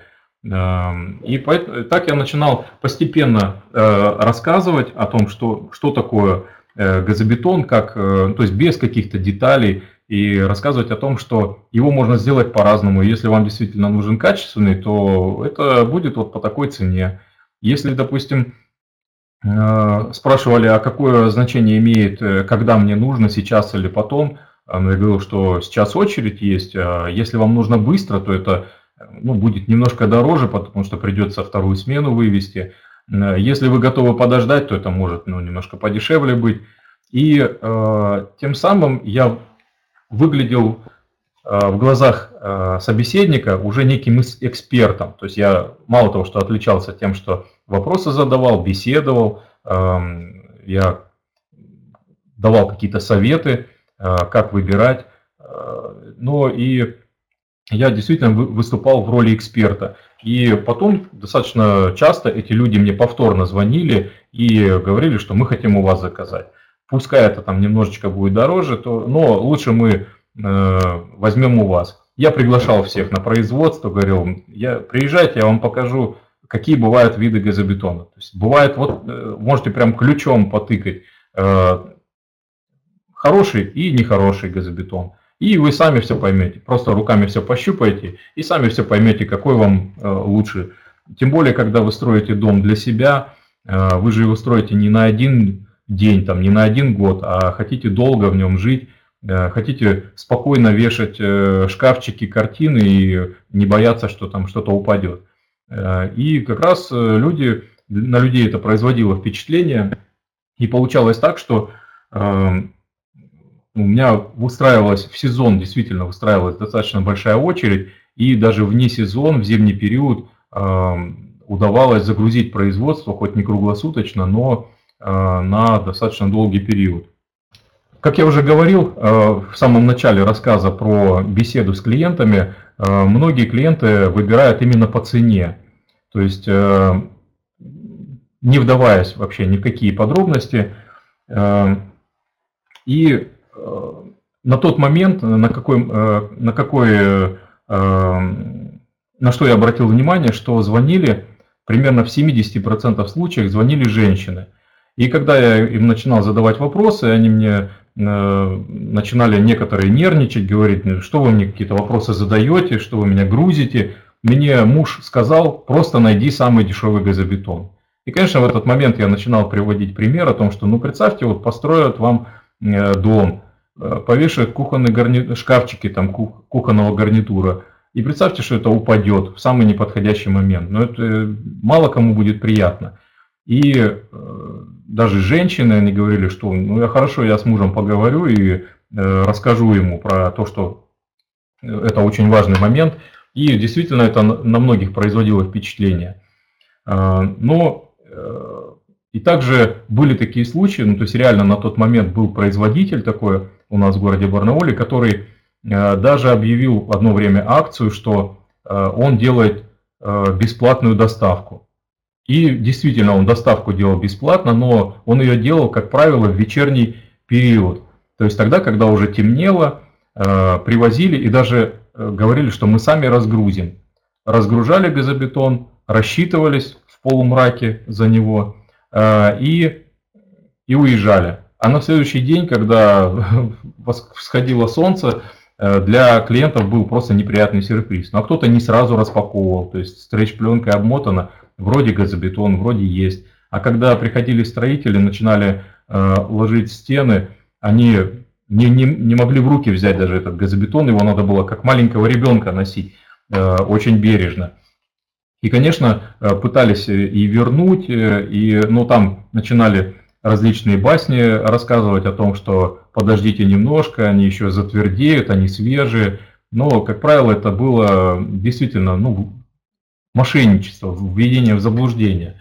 А, и, конечно, достаточно много производителей газобетона именно идут по такому пути, то есть снижают, стараются снизить э, цену до минимума. А снизить ее можно только за счет снижения себестоимости. Основной компонент в газобетоне это цемент, самый дорогой компонент. И бывает, что не проверяя никак плотность, прочность э, газобетона, делают его просто, чтобы какая-то была форма у газобетона. И, конечно, прочность э, у него ну, оставляет, бывает, оставляет желать лучшего. И, конечно, в этом отчасти виноваты клиенты сами, потому что ищут самый дешевый газобетон, и многим производителям, не совсем добросовестным, приходится подстраиваться под клиента, и если он просит самый дешевый газобетон, то они делают для него самый дешевый газобетон. Но дешевый это э, не самый лучший. Поэтому э, нужно стараться клиентам донести, что цена это все-таки не главный, не, э, это всего лишь одно свойство товара. Потому что помимо цены есть еще и прочность, и сроки доставки, и качество. Эм, то есть очень много разных свойств у товара помимо цены. И ориентироваться на цену это ну, очень опасно, по крайней мере. Ну, как я уже говорил, что э, беседуя с клиентами, я, э, по сути говоря, подстраивался под клиентов, и вот на тот момент я понял, что э, не буду идти по пути всех производителей, которые старались именно снижать Э, себестоимость э, за счет ухудшения качества. решил, что буду э, пусть больше времени тратить на общение с клиентами, буду доносить до них информацию о том, что все-таки важно покупать качественный, а качественное не может быть дешевым, потому что были такие клиенты, которые, ну, действительно, я даже рассказывал о том, что вот вы возьмите калькулятор, я вам скажу, какая рецептура газобетона. Вы посчитайте, если делать все по правилам, то э, ну, не может быть просто такая цена, которую предлагают. Скорее всего, на чем-то экономят. Скорее всего, экономят на цементе. И для вас, э, конечно же, э, важно иметь прочные блоки, да, чтобы не думать о том, как они будут там держать плиты потом или чтобы ничего не отвалилось. Поэтому именно подстраиваясь под клиента, выступая в роли эксперта, вы тем самым и помогаете клиентам избежать в будущем ошибок. Это, это конечно, большая э, проблема бывает потом, когда человек это не учитывает. И вот э, именно выстроив общение с клиентом по такому принципу, мне удавалось э, в сезон достаточно длинную очередь выстроить из клиентов, а вне сезон, э, в зимний период Э, я применял немножко другую стратегию, сейчас о ней расскажу. Э, мне удавалось загрузить производство, ну, по крайней мере, в одну смену. Что я делал? Ну, сейчас, на самом деле, это практически все у нас в Барнауле делают, но это была, могу точно сказать, что это была моя идея, по крайней мере, у нас в Барнауле. Когда клиенты звонили, допустим, реклама шла все равно и зимой, клиенты звонили, я спрашивал, а вам когда нужно? Они говорили, ну, нам весной, собираемся строить. И я начинал им рассказывать э, о том, что в зависимости от сезона очень сильно отличается цена на цемент. То есть разница доходит до 20-30%. И э, цемент это самая дорогая составляющая газобетона. И если вы точно определились, что будете весной строить дом, и знаете примерно какой объем, то у нас есть такая услуга, вы можете оплатить газобетон сейчас, э, мы его произведем, э, положим на склад хранения, и весной в любое время можете приехать и его забрать. И экономия составит порядка 20%. Э, можно посчитать легко, давайте посчитаем, сколько вам нужно газобетона. Вот примерно столько денег вам это позволит сэкономить. И, конечно, когда человек начинал считать, вникать, если он понимал, что точно у него уже есть участок, у него уже есть фундамент, и он будет весной строить дом, э, и газобетон точно придется покупать, э, то, конечно, это нелогично отказываться от такого предложения. И вот на тот момент большинство производителей газобетона, ну там три четверти у нас в Барнауле, они закрывались на зиму, распускали персонал, э, съезжали с аренды, если на аренде были, допустим, снимали на зиму э, просто гараж, все это складировали на, на зиму, чтобы платить э, там по минимуму. И весной все начиналось у них заново, то есть они начинали искать помещения, нанимать рабочих, заново это все устанавливать.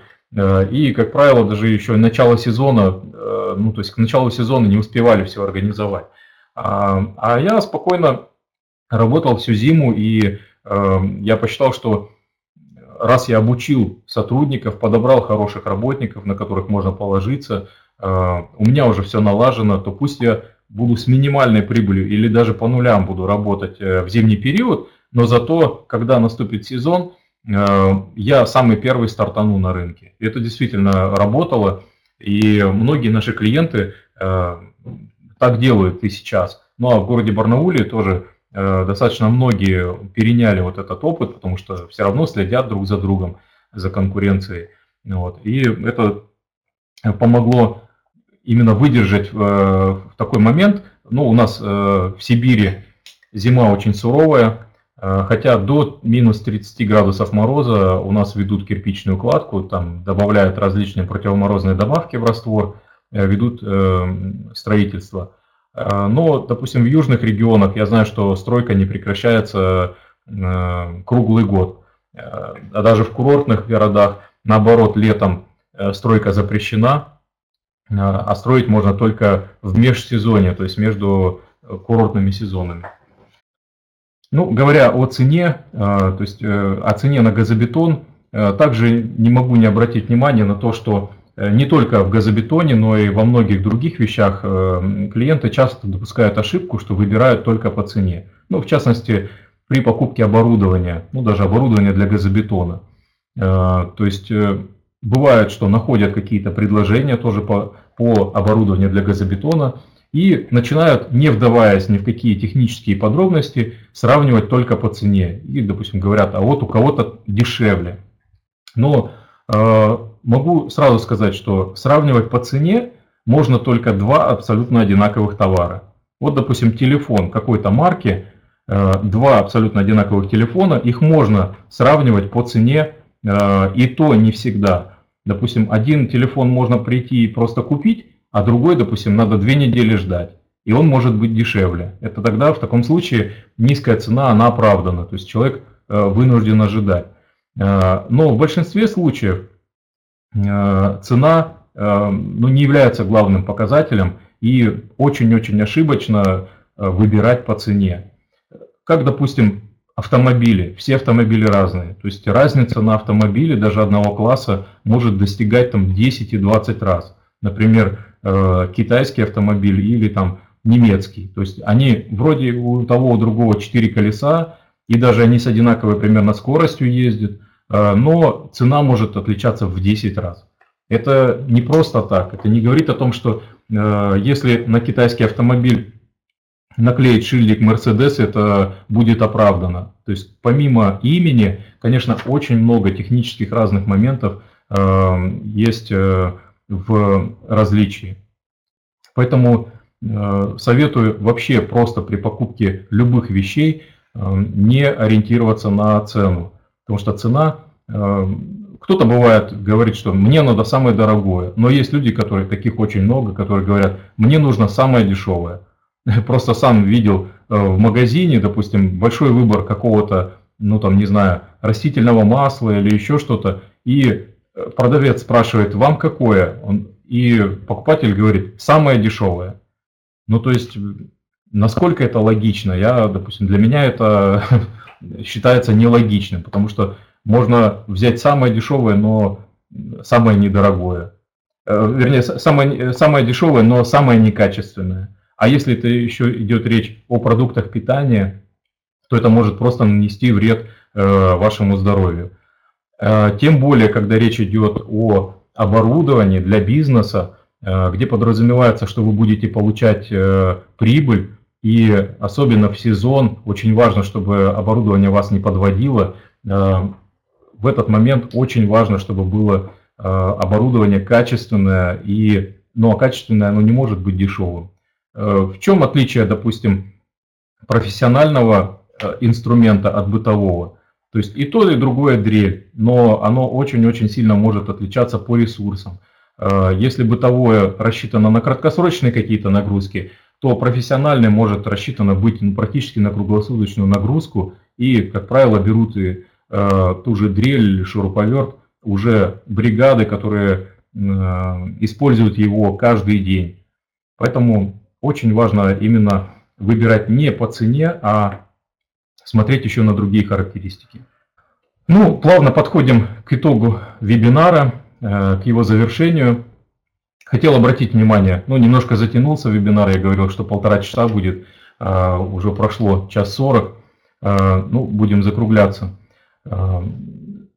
При подведении итогов хотел обратить внимание на три самых главных момента, которые я хотел донести именно в этом вебинаре. Ну, первое, это то, что э, конкуренция, конкуренции не нужно бояться. Как правило, где есть конкуренция, там, значит, есть что делить. Ну, согласитесь, если бы не было на каком-то рынке денег, то и не было бы там продавцов. А, и получается, что если есть конкуренты, то они уже сформировали этот рынок они регулярно работают и получают какой-то доход. И ваша задача, если вы обратили внимание на этот вид бизнеса, э, прийти уже с определенными наработками, с хорошей технической поддержкой и технологической, и э, поддержкой от э, поставщика оборудования именно в продвижении товара, прийти на этот рынок и сделать, создать сервис, который будет не хуже, чем у тех, кто уже на этом рынке существует. Э, тем самым вы э, спокойно, ну, то есть не то, что спокойно, но приложив какие-то усилия, вы сможете получить кусок этого пирога и получать прибыль. Тем более, когда, допустим, многие говорят, что, я об этом уже говорил на вебинаре, что хотят найти вид бизнеса, который будет без конкуренции, пытаются найти такой бизнес – но если вы найдете такой вид бизнеса, э, в котором нет абсолютной конкуренции, то, скорее всего, вы либо гений, нашли какую-то нишу, где ну, никто, кроме вас, об этом не додумался, а, либо просто там нет денег, там нечего просто делить. Как правило, это второе. Поэтому э, нужно, э, нужно к этому подойти очень внимательно и не паниковать, когда вы узнаете, что э, есть какая-то конкуренция. Э, я в Японии был два раза, и э, очень интересный момент мне рассказал гид о конкуренции, о том, как э, японцы относятся к конкуренции. И вот она привела пример, что представьте, что у вас есть на какой-то улице три рыбных ресторана. Они уже много лет работают вместе, рядом, и вы решили открыть в этом месте четвертый рыбный ресторан. Вы можете спокойно прийти к владельцам всех этих трех ресторанов, рассказать о своих планах, о том, что вы э, хотите открыть тоже такой же ресторан, и они вас встретят как дорогого друга. Они расскажут обо всех подводных камнях, которые есть в, этой, в этом районе. Они расскажут обо всех поставщиках, которыми они пользуются, поделятся опытом и будут просто рады, если вы откроете четвертый ресторан. Для меня это было поначалу непонятно, я начал спрашивать, ну как так, неужели вот они не боятся конкуренции? А, и она рассказала о том, что э, гид, о том, что э, японцы считают, что если есть конкуренция, то это позволяет, во-первых, э, им не расслабляться, то есть если есть конкурент, то это мне позволяет не расслабляться, то есть постоянно держать себя в тонусе, постоянно делать свой, свою работу все лучше и лучше. И что касаемо ресторанов, то как раз в этом случае они будут радоваться потому, что в этом именно районе будет больше рыбных ресторанов, и большая молва пойдет по городу, что есть район, где несколько рыбных ресторанов. И если э, кто-то захочет именно морепродукты покушать качественные, то спокойно он может поехать в этот район, и там э, обязательно будут места э, в кафе или в ресторане. То есть, но в Японии это очень сильно развито, и бывает, что можно прийти в ресторан, и там нет мест, там нужно, допустим, заказывать столик заранее, при том даже за несколько дней. И что касаемо производства газобетона, я считаю, что с конкурентами нужно дружить, нужно поддерживать связь, потому что это часто бывает очень полезно. Во-первых, обмен опытом, э, допустим, при работе с поставщиками того же цемента или песка можно совместно вести переговоры, допустим, и э, ну, договариваться по цене, по срокам доставки, э, уже не от лица одного человека, одного поставщика, покупателя, а от группы покупателей. Можно Э, выдвигать определенные требования по качеству сырья. Также бывает очень часто наши клиенты кооперируются при выполнении больших заказов. Допустим, поступает заказ э, на несколько тысяч кубометров газобетона, а у него производство только несколько сотен.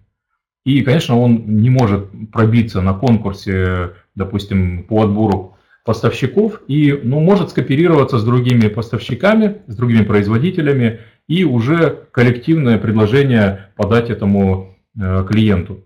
И такие примеры у нас есть, когда несколько производителей э, делают совместную поставку на какому-то крупному, э, крупному покупателю. Поэтому конкуренции не нужно бояться, это достаточно признак хорошего рынка, где можно реально заработать деньги. Второй момент, на который я хотел обратить внимание, то, что а, заводское оборудование, как правило, фабричное, как правило, превосходит по качеству самодельное или то, которое сделано в гараже кустарное, при помощи кустарного производства.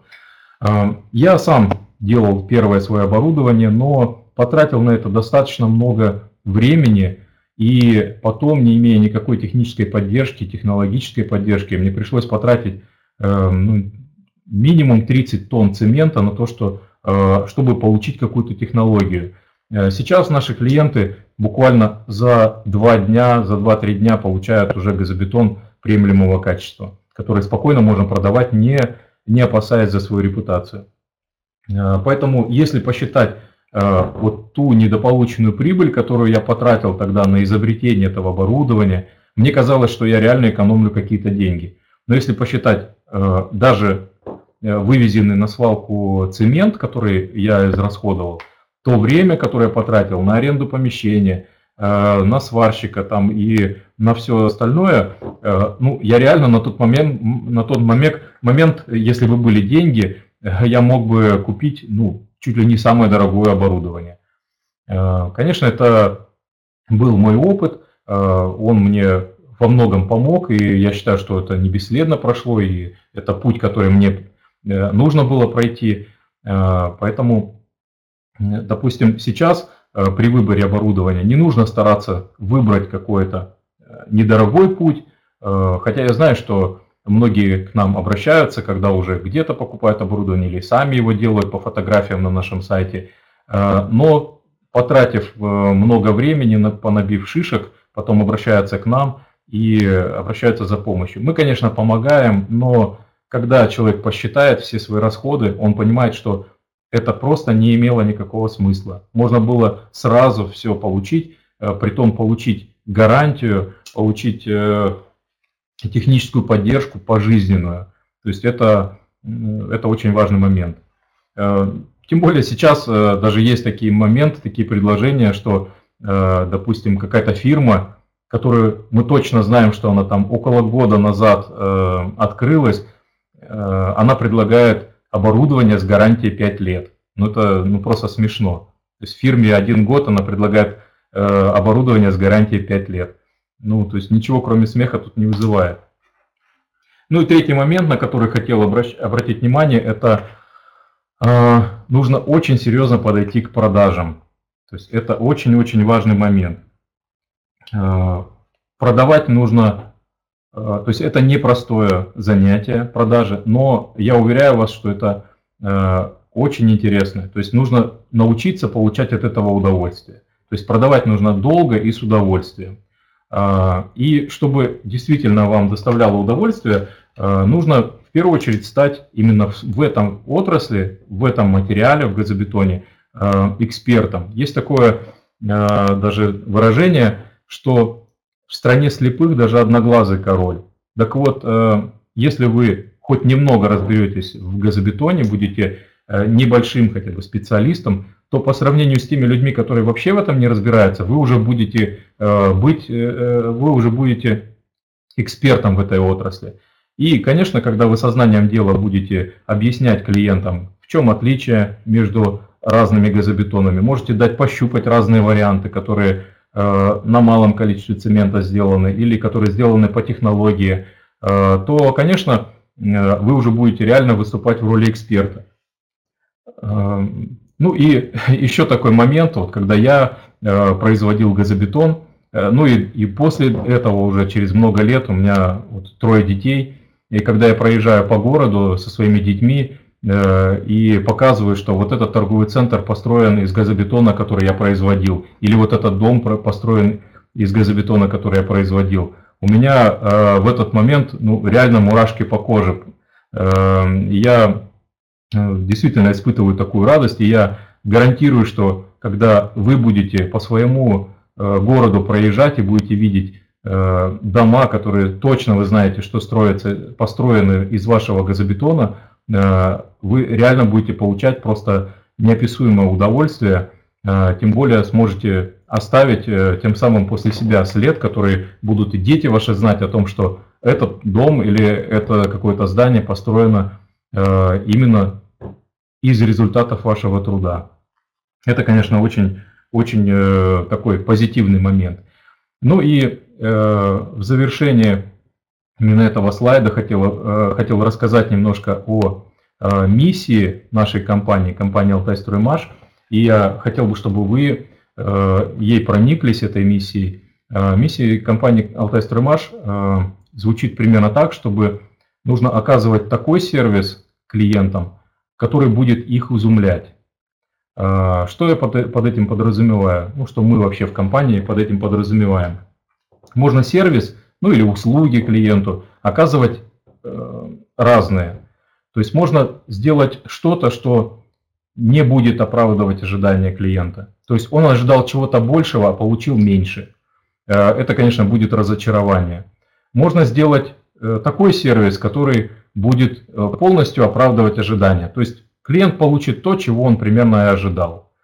Э, это, я считаю, что средний или даже минимальный результат.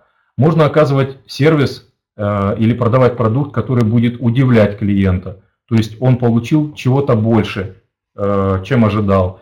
Но я считаю, что нужно оказывать такой сервис, который будет изумлять клиента, который будет Э, производить на них такое впечатление, что именно будет положительные эмоции вызывать такие, что они будут рассказывать о вас как э, о э, фирме, которая именно их удивила чем-то. И удивила, конечно, какими-то позитивными вещами. И вот я считаю, что буду очень рад, если кто-то эту идею из наших клиентов воспримет, а я знаю, что многие берут с нас пример, наши клиенты – приезжают к нам, смотрят, как мы относимся к производству, какую частоту мы поддерживаем, э, и перенимают эту идею, переносят к себе на производство, и мне, конечно, это очень приятно. Ну, практически завершающие слайды нашего вебинара. Э, на следующем слайде вы видите адрес форума и наших социальных сетей. Э, в двух словах расскажу про форум. Практически каждую неделю у нас новые темы появляются на форуме достаточно бурные обсуждения происходят, поэтому приглашаю всех э, посетить наш форум. Э, я думаю, что если вы действительно имеете интерес э, к этой теме, то для вас там будет очень много интересного. Также регулярно у нас выходят статьи в социальных сетях, предлагаю тоже вступать в группы в социальных сетях. На нашем сайте есть ссылки на эти социальные сети, поэтому можно, можно будет в них вступить, я буду именно там часто печатаются мои статьи. Я думаю, что это будет вам интересно, потому что они, как правило, полезные, взятые из жизни примеры.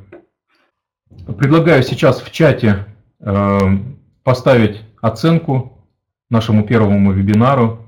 Не думаю, что он, конечно, на 100% получился, как я предполагал. Все-таки первый вебинар, но не думаю, что он э, как первый блин комом. Поэтому э, предлагаю поставить оценку по 10-бальной шкале, э, насколько этот вебинар оправдал ваших ожидания. А также по завершении вебинара придет письмо с предложением пройти опрос. И если вас не затруднит, можете его пройти, я буду вам благодарен. Этот опрос буквально там 2 минуты займет. Это очень поможет нам э, следующие вебинары сделать э, гораздо лучше, гораздо организованнее, э, может быть по времени, чтобы они укладывались в регламент. Немножко затянулся у нас регламент, э, вебинар. Сейчас прошу э, моих помощников, э, если есть вопросы, которые, на которые они не смогли ответить, не передать эти вопросы. И у участников, если есть какие-то вопросы, прошу задавать их, я постараюсь ответить. Вот Александр задавал вопрос о том, какой процент песка в замесе. А, ну, процент зависит э, от рецептуры. Э, если, допустим, среднюю рецептуру взять 600 э, кг на кубометр, 600 кг кубометр газобетона, то песка примерно 55%, 45% цемента. Ну а если тяжелый газобетон, допустим, 700 или 800 кубометров газобетон, килограмм э, кубометр э, весит, то там цемента будет примерно 35%. И, соответственно, 65, 60-65% будет песка. Следующий вопрос поступил. Можно ли увеличить до 400 килограммов цемента, чтобы получить блок марки D600? То есть D600 это обозначает 600 килограмм кубометр газобетона. Эм, можно 400 килограммов добавлять, только это целесообразно в том случае, когда либо очень некачественный цемент, э, либо если вам э, требуется получить газобетон повышенной прочности. То есть если вам нужен газобетон, который будет ну, просто э, на 30, 40, 50 процентов прочнее, чем это требуется ГОСТом, да, можно. Обычно на газобетон марки D600 расходуется где-то около 270-280 килограмм. А, Бахадир спрашивает, почему у некоторых производителей цвет готового продукта серый, а у некоторых белый? И можно ли добавлять э, в смесь известь? Ну, цвет газобетона очень сильно зависит от цемента. Допустим, вот в нашем регионе есть э, три вида цемента, которые ну, просто продаются. Это кемеровский цемент, искитимский в Новосибирской области и алтайский цемент. Если произвести газобетон на этих разных трех цементах, то и по цвету блоки будут разные. Один будет немножко э, с фиолетовым оттенком, такой серый, э, второй будет светлый, вот э, кемеровский цемент – Э, на нем получается светлый газобетон. А алтайский цемент, он такой глиняного цвета, то есть он немножко желта. Эм, очень часто такой вопрос возникает, э, э, и я, допустим, могу сказать, что бывает, что делают просто по обычной рецептуре газобетон, и получается блок ну, идеально белого цвета. Во-первых, я большого смысла не вижу в том, чтобы стараться получать именно какой-то цвет, потому что э, стену в любом случае придется штукатурить или там как-то как отделывать. Э, то есть нельзя э, стену оставлять, э, будет это автоклавный газобетон, не автоклавный или пенобетон. Э, в любом случае стену нужно отделывать чем-то. А э, после отделки ну, никогда никто не сможет определить, какого цвета был кирпич или там газобетон. Конечно, э, бывает, что клиенты тоже выбирают э, по внешнему виду, Можно, конечно, добавлять добавки, ну, не известь, а, допустим, мел добавляют наши клиенты. Либо можно попробовать просто разные цементы. То есть произвести газобетон на разных цементах и увидеть, какой результат будет. Но, допустим, есть и газобетон автоклавного твердения, который не, не именно прям белый. Он, конечно, белый за счет извести, вот, но бывает, что газобетон производят на зале уноса ТЭЦ, она сама по себе такая достаточно серая.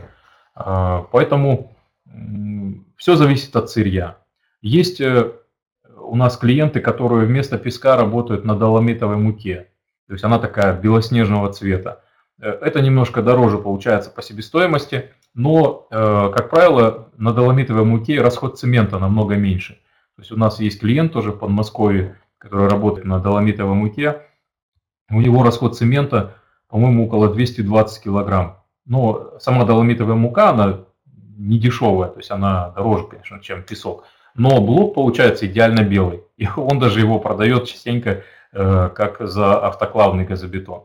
То есть варианты есть, и это все мы, наши технологи могут помочь, подсказать, как, как можно э, добиться какого-то определенного результата. Нуржанат спрашивает, можно ли использовать для наполнения шлак? А, ну, шлак, смотря какой, то есть если это высушенный и дробленый шлак до пылевидной фракции, то да, конечно, можно его. Есть гранулированный доменный шлак, но он идет э, достаточно крупная фракция, у них там примерно 3-4 мм такие крупицы. Его тоже, да, можно молоть, это отходы металлургического производства. Э, если его э, покупать в дробленом, уже именно в пылевидной фракции, то да, можно спокойно, это считается нейтральной добавкой.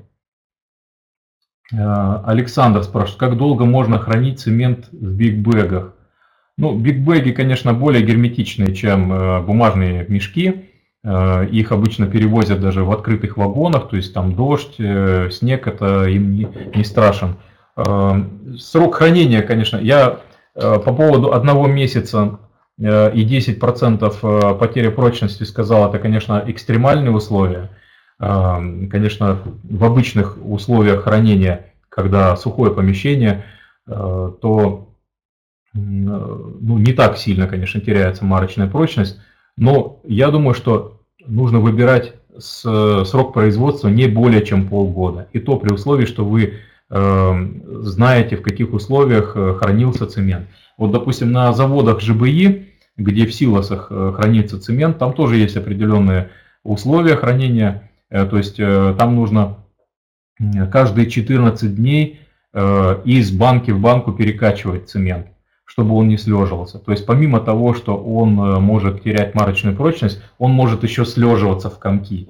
Поэтому это тоже очень важно. Поэтому ну, Важно брать свежий, как можно свежий цемент. Но ну, а вообще может показать только практика. Если вы по стандартному рецепту заливаете газобетон, э, и он сильно отличается по прочности сразу, то есть первое, на что нужно обращать внимание, это цемент. Скорее всего, цемент не свежий. Иван спрашивает, можно ли ваши отдельные модули совмещать с оборудованием другого производителя? Э, да, такое бывает. У нас э, транспортировочные системы берут для другого оборудования. Эм, но, как правило, это в индивидуальном случае нужно смотреть. То есть не всегда подходит. То есть нужно отправить нам заявку, наши инженеры посмотрят, э, даже пришлете нам фотографии, мы сразу поймем, о чем идет речь, что нужно сделать, и сразу ответим, возможно это или нет. Надир спрашивает, можно ли купить только технологию производства газобетона, то есть без оборудования, только что из Э, что и сколько добавлять. Я интересуюсь из Узбекистана, и мне неудобно покупать за валюту оборудование за рубежом в связи с определенными трудностями. Ну, технологию мы просто не продаем. Э, ну, во-первых, потому что она работает, э, ну, индивидуально ее подбирать нужно в каждом случае. Есть стандартный какой-то рецепт, с которого начинается, но он немножко с завышенными показателями, то есть это гарантированно получится. Но Э, конечно, э, потом нужно э, оттачивать, нужно экспериментировать и уменьшать расход компонентов до приемлемого уровня, чтобы была хорошая себестоимость. У нас практики нет по продаже просто технологии. Бывает, что мы помогаем тем, кто вел переговоры с нами и допустим, с кем-то есть других поставщиков, потом обжигался, не получив никакой технической поддержки, приходил к нам, говорил, что да, я действительно купился на какую-то цену или на, на какие-то введения в заблуждение, но сейчас вот у меня проблема. Мы помогаем, да, в отдельном случае. В каждом случае нужно смотреть индивидуально. Поэтому вот такой практики просто продажи технологий у нас нет, потому что э, помимо технологий еще же важно оборудование, на котором это все делается. Потому что разные показатели э, у смесителей могут быть, у форм, разные объемы замесов. Поэтому э, это достаточно такая кропотливая работа и очень много нюансов. На своем оборудовании мы точно знаем, как работать и как сделать так, чтобы все получилось, ну, если не с первого, то со второго, третьего раза. На другом оборудовании, ну, это как бы непредсказуемый результат. А, Карен спрашивает, с момента получения вами денег, сколько времени требуется на отгрузку линии ASM 40 КА? Если линия э, есть в наличии, но мы стараемся на складе держать неснижаемый остаток, э, то э, это буквально 1-2 дня. То есть мы просто ищем транспорт, обговариваем, какой вид доставки и все. Если нужно производить, то ну, такую линию у нас э, достаточно отлаженное производство, то есть мы буквально в течение недели производим, и то э, с учетом какой-то текущей загруженности. То есть мы ставим в план производства и производим буквально в течение максимум 10 дней. Поэтому нужно отправить нам заявку, и, конечно, у нас э, оперативная информация всегда есть производство, какая загруженность, поэтому скажем практически точно сроки. Можно ли, э, Рушан спрашивает, можно ли купить линию в лизинг? Да, многие наши клиенты покупали в лизинг, э, мы у нескольких лизинговых компаний проходили проверку и числимся как надежный поставщик – Э, поэтому это помогало потом и многим нашим клиентам. Э, и поэтому э, это достаточно просто получить, купить оборудование в лизинг, тем более один из выпусков рассылки был о лизинге предыдущий, где я рассказывал о том, что в чем отличие между кредитом и лизингом. Ну, основное отличие это то, что можно само оборудование будет в залоге, Э, и первоначальный взнос небольшой, 20-30%. Э, и самое еще интересное то, что э, можно достаточно сильно сэкономить на налогах при покупке в лизинг, потому что оборудование это подпадает под ускоренную амортизацию, и все платежи по лизингу, которые вы будете платить, вы их можете сразу включать в расходы. А, допустим, если вы будете покупать за свои деньги или в кредит, то вы должны купить ее на какую-то, то есть на прибыль. И получается, что с прибыли придется э, заплатить налоги. Ну, либо это, если у вас свободные деньги, то, конечно, никаких налоги не надо будет платить. А если вы берете эти деньги просто из оборота, то вы в расходы сразу не сможете включить. Виталий спрашивает, новогодние скидки будут или нет? А, ну, по поводу скидок сложно сказать, потому что э, ситуация на рынке достаточно сильно поменялась за последние два года. И мы ну, просто из последних сил держим э, цену, то есть она у нас чуть-чуть поменялась. То есть если наши поставщики э, для нас поменяли цены там на 50-60%, то у нас оборудование, по-моему, процентов на 10 всего подорожало за последние два, два года. Поэтому Скорее всего, скидок каких-то специальных новогодних не будет. Будем смотреть. В общем, будем считать. А, Рауф спрашивает, существуют предлагаемые вами методы проверки качества готовой продукции? А, ну, для этих целей на самом деле есть, э, ну, мы поставкой такого оборудования не занимаемся. Есть на рынке сейчас достаточно много э, таких приборов. Есть портативные для проверки прочности бетона, то есть это как мобильный телефон. Его просто подносишь к газобетону, и он определяет там ударом или проколом. Э, есть э, пресса мобильные тоже, но это не дешевое оборудование, то есть там порядка, я думаю, что где-то от 100 тысяч рублей можно найти. Есть наши клиенты делают просто из домкрата, то есть домкрат варят раму, ставят манометр и смотрят именно предел разрушения по, по манометру. Вот. Но мы поставкой такого оборудования не занимаемся, хотя в этом, я думаю, что есть большой смысл, поэтому я думаю, что мы займемся поиском надежного поставщика такого оборудования. И благодарю за э, подсказку, то есть э, будем, будем работать в этом направлении. Людмила спрашивает, мы оборудование только купили, но в зиму боимся начинать. Что посоветуете? Спасибо. Ну, зависит от того, э, где вы будете работать, в каком помещении. Вообще, конечно, нужно учитывать, что э, если вы рассчитываете на сезон, то э, какое-то время нужно будет на раскачку. Наш технолог, конечно, у нас два технолога в штате, мы, конечно, поможем в кратчайшие сроки это сделать. Я советую начать с рекламы, то есть надо начинать заниматься продажами. И если у вас будут реальные клиенты, которым нужно будет, вы можете спокойно сказать, что э, мы готовы будем, либо собираем заказы на весну, и так как мы только открываемся, мы можем хорошую цену предложить, мы работаем на фирменном оборудовании и готовы гарантии дать. Вот. Э, либо, если заказ будет действительно крупный, то можете сказать, что ну, готовы там через 2-3 недели уже первые поставки делать. И тем более, если будет какая-то предоплата, будут какие-то гарантии. Поэтому нужно отталкиваться, я думаю, что от э, продаж, от, от того, будут ли, есть ли спрос. А, Сергей спрашивает, как или где сделать сертификат на газобетон? Ну, сертификат обычно делается в специализированных лабораториях, практически во всех заводах ЖБИ есть сертифицированные лаборатории, которые могут провести эти испытания и выдать сертификат.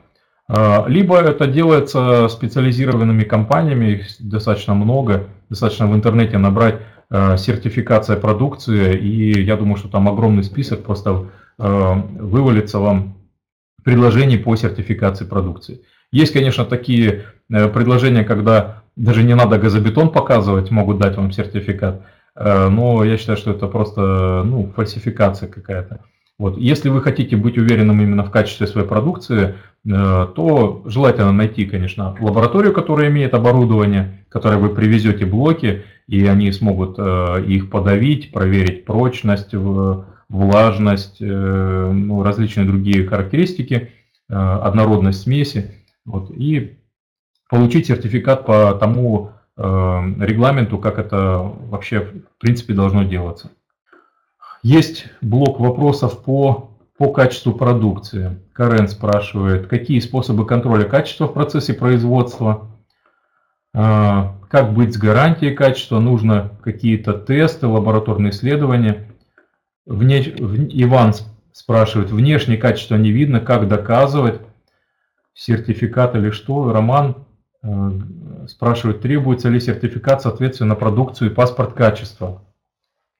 Ну, э, самый простой способ, э, который, которым можно убедить э, покупателя, обычного частника, это можно, ну, то есть я вот, у нас, допустим, в регионе большинство клиентов проверяют ключом от машины. То есть приезжает на машине и просто он подходит и ключом тыкает в газобетон. Самый простой тест, если ключ проваливается, то это газобетон некачественный. Если он не проваливается, значит, э, ну, вроде как он хороший. Это, конечно, не профессиональная проверка. Вот. Э, э, можно сделать действительно сертификат, хотя этот вид продукции не подлежит обязательной сертификации, только добровольно можно сертификацию сделать.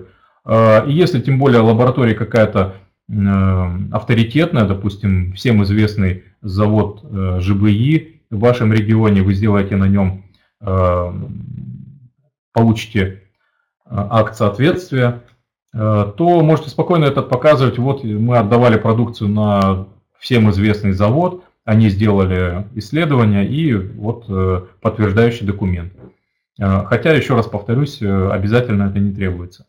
Ну, с гарантией качества, как быть, ну, у нас закон регламентирует, какую гарантию должен давать производитель. Э, в том числе на строительные материалы, да, вы можете, э, конечно, говорить, э, ну, нужно делать договор, и если у клиента возникают вопросы, вы можете сказать, ну мы же заключаем договор, я беру на себя гарантийное обязательство, что все будет отлично, и можете спокойно, никто вам не запрещает взять вот этот любой блок, отвести в лабораторию, проверить, если вы прям сильно так сомневаетесь. Но вообще мы много лет на рынке, и наш авторитет как раз о, о многом говорит, что мы не делаем дешевые, тем более если вы будете клиентам рассказывать о том, что вы делаете по технологии и поэтому продаете немножко дороже, то и можете как раз и говорить о том, что так как вы продаете немножко дороже, то можете рассчитывать на то, что это будет хорошее качество. Потому что мы не экономим на сырье, берем у проверенных поставщиков цемент, э, добавляем его именно столько, сколько требуется по технологии, только лишь для того, чтобы получить продукт, за который не придется краснеть. Иван спрашивает, можно ли на вашем оборудовании делать пенобетон? Технология отличается тем, что газобетон Э, подходит в форме, а пенобетон непосредственно в смесителе. А если смеситель мешает, то какая разница? А, ну, дело в том, что пенобетон, он, как правило, смешивается уже в самом, э, вспенивается в самом смесителе. И э, наш газобетон, в смысле наш смеситель, он рассчитан на объем, который добавляется туда э, не в спененном состоянии. То есть, э, допустим, э, если форма 0,43 куба, то смеситель примерно 0,4 куба, потому что максимальный объем смеси, как правило, бывает не больше, чем 250 литров. И если, ну то есть 0,43 куба просто в 0,4 куба не войдут, поэтому, ну и принцип смешивания немножко другой. Пенобетон производится двумя способами – там либо пена производится отдельно, а раствор отдельно, и все это перемешивается, либо есть такие смесители, но они, как правило, герметичные, э, когда все компоненты просто добавляются в смеситель, ну, это как такая стиральная машинка активаторного типа, э, и она герметичная. И все компоненты добавляются в один, э, в этот смеситель, и взбивается уже пена, как коктейль такой делается до полного объема. И потом давлением выливается в форму, то есть уже вспененная э, смесь. Газобетон, подъем смеси происходит в форме, поэтому э, оборудование не подойдет. Э, ну, можно, конечно, там на, на скуки, от скуки на все руки, можно, конечно, что-то придумать, но насколько это э, вообще оправдано, я думаю, что это просто не оправдано, потому что себестоимость э, производства газобетона не э, меньше, чем у пенобетона. Э, как правило, это из-за того, что пенообразователь в пенобетоне выступает, э, наоборот, замедлителем твердения. А, если в газобетоне нет никакого сдерживающего фактора для, для реакции цемента, то в пенобетоне как раз вот этот вот шампунь технический, пенообразователь, он очень сильно замедляет реакцию цемента. Почему и в пенобетоне э, оборот форм в лучшем случае один раз в сутки происходит. Вот. И для того, чтобы получить такое же качество по прочности у пенобетона, Э, нужно в него э, добавлять цемента, ну, из моей практики, опять же, где-то на 10-15% больше, чем в газобетон. А, Карен спрашивает, фиброволокно на активатор не наматывается, это не обусловит процесс обслуживания и не повлияет на его срок службы. А, ну, дело в том, что фиброволокно, которое применяется для газобетона, оно, ну, само фиброволокно разное бывает по длине, бывает и 50 мм, и 60 а, Но есть э, фиброволокно, оно очень распространено, когда у него длина 10-12 э, мм, есть 15 мм. Такое фиброволокно не наматывается, и оно не препятствует резке газобетона, то есть блоки спокойно режутся. То есть это коротенькие такие волокна. Поэтому проблем, проблем в этом никакой, э, нет никакой. Даете ли вы производственную циклограмму при покупке линии? А, да, есть у нас циклограмма, можем ее предоставить без проблем. Но, как правило, она в каждом случае делается индивидуально, наши технологи могут помочь это сделать. Какое время требуется на прогрев массива в форме в камере основного прогрева при температуре 65 градусов? А, ну, во-первых, э, форма со смесью в камеру прогрева уже поступает с, э, с температурой 45 градусов, потому что мы же заливку производим на горячей воде. Э, и потом под действием реакции цемента, то есть гидратации цемента, она сопровождается подъемом температуры. Э, и если обеспечить камеры, камере теплоизоляцию достаточно хорошую, то даже дополнительного подогрева не требуется. Как правило, ну, представьте, что в камере прогрева у конвейерной линии может стоять одновременно 20-30 форм, и все они нагреваются сами по себе за счет реакции, то в принципе набор температуры от 45 до 60 градусов ну, происходит буквально там за полтора часа. И в камере прогрева примерно 6-8 часов находятся блоки. Если там температура, конечно, 65 градусов, то... Андрей э, спрашивает, оборудование модернизировать для строительства монолитных газобетонных домов не собираетесь? Есть такая технология, а, и можно это в принципе делать, но, а, как правило, цель не оправдывает средства, потому что достаточно привередливый газобетон именно для монолитной, ну, монолитной заливки, то есть э, смесь выливается э, из смесителя достаточно жидкая, и, соответственно, опалубка должна быть очень герметичная. Э, также, как я уже говорил, очень важна температура, э, поэтому э, в, при монолитной заливке этот э, технологический процесс очень сложно будет обеспечить, и поэтому э, качество может страдать. Ну, для этих целей, как раз для монолитной заливки, э, очень хорошо подходит пенобетон, э, когда он уже вспененный, э, и полистиролбетон. То есть, вот на, мой, на мой взгляд, эти материалы, вот полистиролбетон и пенобетон, они как нельзя лучше подходят именно для монолитной заливки. А газобетон, у него свое просто предназначение. Из него, как правило, делают блоки. Константин Эдуардович спрашивает, какие нужны вложения для производства 50 кубометров в сутки? Ну, зависит от того, какая уже база есть. То есть, если просто на ровном месте, э, то тоже, допустим, либо помещение будете в аренду брать, либо строить помещение, это может, могут быть разные абсолютно вложения. Уровень автоматизации тоже может быть разный. Э, то есть, э, либо сразу с максимальной автоматизацией, это могут быть одни деньги. Если Э, на первых порах э, рассчитываете немножко больше людей использовать и меньше вложения в автоматизацию, то есть больше будет э, ручного труда, то это тоже достаточно большая разница будет. Но я думаю, что примерно 2 миллиона, 2-3 миллиона при таком скрупулезном подходе можно, можно уложиться в эти деньги. Владимир спрашивает, какой газобетон лучше, автоклавный или не автоклавный? А, ну, могу ответить так, что можно сделать плохой газобетон и тот, и другой. Если не соблюдать технологию в автоклавном газобетоне, то можно спокойно делать, сделать такой, э, который будет протыкаться пальцем. Такие случаи есть, я сам видел такой газобетон. А, и в то же время, если по технологии производить автоклавный газобетон, он может быть значительно лучше, чем, э, чем газобетон автоклавный. Поэтому Э, говорить, что лучше, они вообще эти два вида строительных материалов регламентируются одним ГОСТом. То есть э, проверка их качества должна э, осуществляться по одним правилам, и прочность у них, и все остальные параметры должны быть одинаковые. Поэтому, по сути, это материалы одинаковые. Но другое дело, что для того, чтобы организовать автоклавное производство, ну, нужно просто несколько десятков миллионов долларов. Я буквально недавно смотрел репортаж, э, в одной из областей открылся завод автоклавного газобетона, и там говорили о том, что вложения составили полтора миллиарда рублей. То есть, э, ну, это колоссальные деньги, и большинству, конечно, людей они э, считаются ну, просто космической суммой. И окупаемость этих средств будет ну, несколько лет, просто несколько лет, минимум 2-3 года.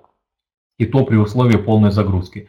В неавтоклавном производстве, конечно, на несколько порядков меньше капиталозатраты и окупаемость, соответственно, гораздо, гораздо быстрее. Буквально через несколько месяцев даже большая линия окупается. Но все зависит, конечно, от спроса и от того, как вы выстроите продажи. Э, то есть, если будут клиенты, то э, все окупится очень быстро. Жасулан спрашивает, э, газобетон для двухэтажного строительства насколько дороже газобетона на одноэтажное строение? Ну, если применяется газобетон для стен, то это одинаковый газобетон. То есть э, для несущих стен. Как правило, это газобетон марки 700 э, килограмм на кубометр.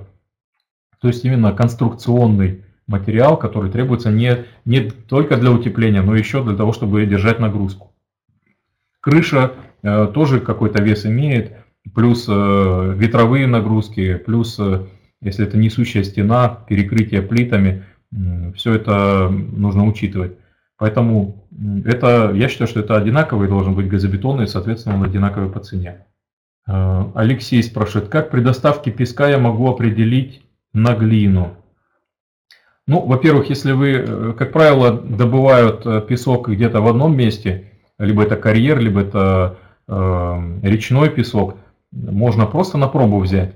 Э, ну, определить достаточно просто. Э, ну, вообще поставщик э, песка должен вам предоставить заключение лаборатории, то есть какими характеристиками обладает этот материал. Раз он его продает, то есть он, у него должны быть документы, некий паспорт изделия. Э, таким паспортом цемент сопровождается, и щебень, и все любые строительные материалы. Э, соответственно, но простым путем, как определить, насколько песок соответствует, можно взять килограмм песка высушенного, сухого абсолютно, ровно килограмм отвешать, потом его промыть тщательно, то есть выделить оттуда глину, ил, э, опять высушить и взвесить, и посмотреть, насколько различается вес. И можно высчитать, сколько процент э, примесей. Ну, как я уже говорил, не больше 2% должно быть. Но опять же, если этот э, песок применяют производители бетона, железобетона или товарного бетона, то, как правило, этот песок подходит для производства газобетона. Роман спрашивает, сколько максимум кубометров газобетона можно производить в помещении 120 квадратных метров? Ну, по памяти мне сложно э, сказать. Э, я думаю, что ну, примерно кубометров, если в смену, то кубометров 5-7, я думаю, что спокойно можно организовать. Я думаю, даже 10. Э, тоже можно организовать по-разному, нужно учитывать, чтобы э, удобно было работать, чтобы проходы между формами были, если это стационарная линия. Э, если это конвейерная, то проходы между стенами и э, самим оборудованием, чтобы было удобно работать. Вообще мы, конечно, можем под любое оборудование сделать универс... индивидуальную установку, скомпоновать, то есть с индивидуальным, с индивидуальным количеством форм. Поэтому пришлите нам план помещения, мы буквально в течение одного дня сделаем расстановку именно под ваше помещение. Роман спрашивает, есть свое помещение 40 квадратных метров или возможность, э, э, есть ли возможность э, или смысл начинать с ASM 10? Я думаю, что смысл есть однозначно, тем более практически все наше оборудование, оно универсальное, оно может увеличиваться производительность. Допустим, если речь идем, ведем о мини-линии, то можно начать с минимальной производительности 2-3 кубометра и постепенно увеличивать э, до 10-15 кубометров, и потом э, немножко модернизировав, можно переделать ее в конвейерную мини-линию и увеличить производительность до 30, а то и 40 кубометров. Опять же, при должной организации э, производства. Если речь идет о стационарной линии сразу, то сейчас мы выпускаем именно такую модель, которая потом э, спокойно модернизируется в конвейерную линию. То есть формы такие же, только не на колесах, а просто стоят стационарно. Смеситель, все подходит.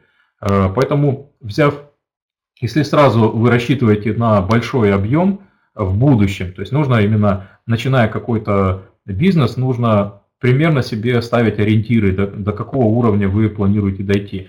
Соответственно, если вы думаете, что будете в перспективе выпускать 50 или 100 кубометров, то есть смысл начинать э, с минимального комплекта, но стационарной линии э, уже большой.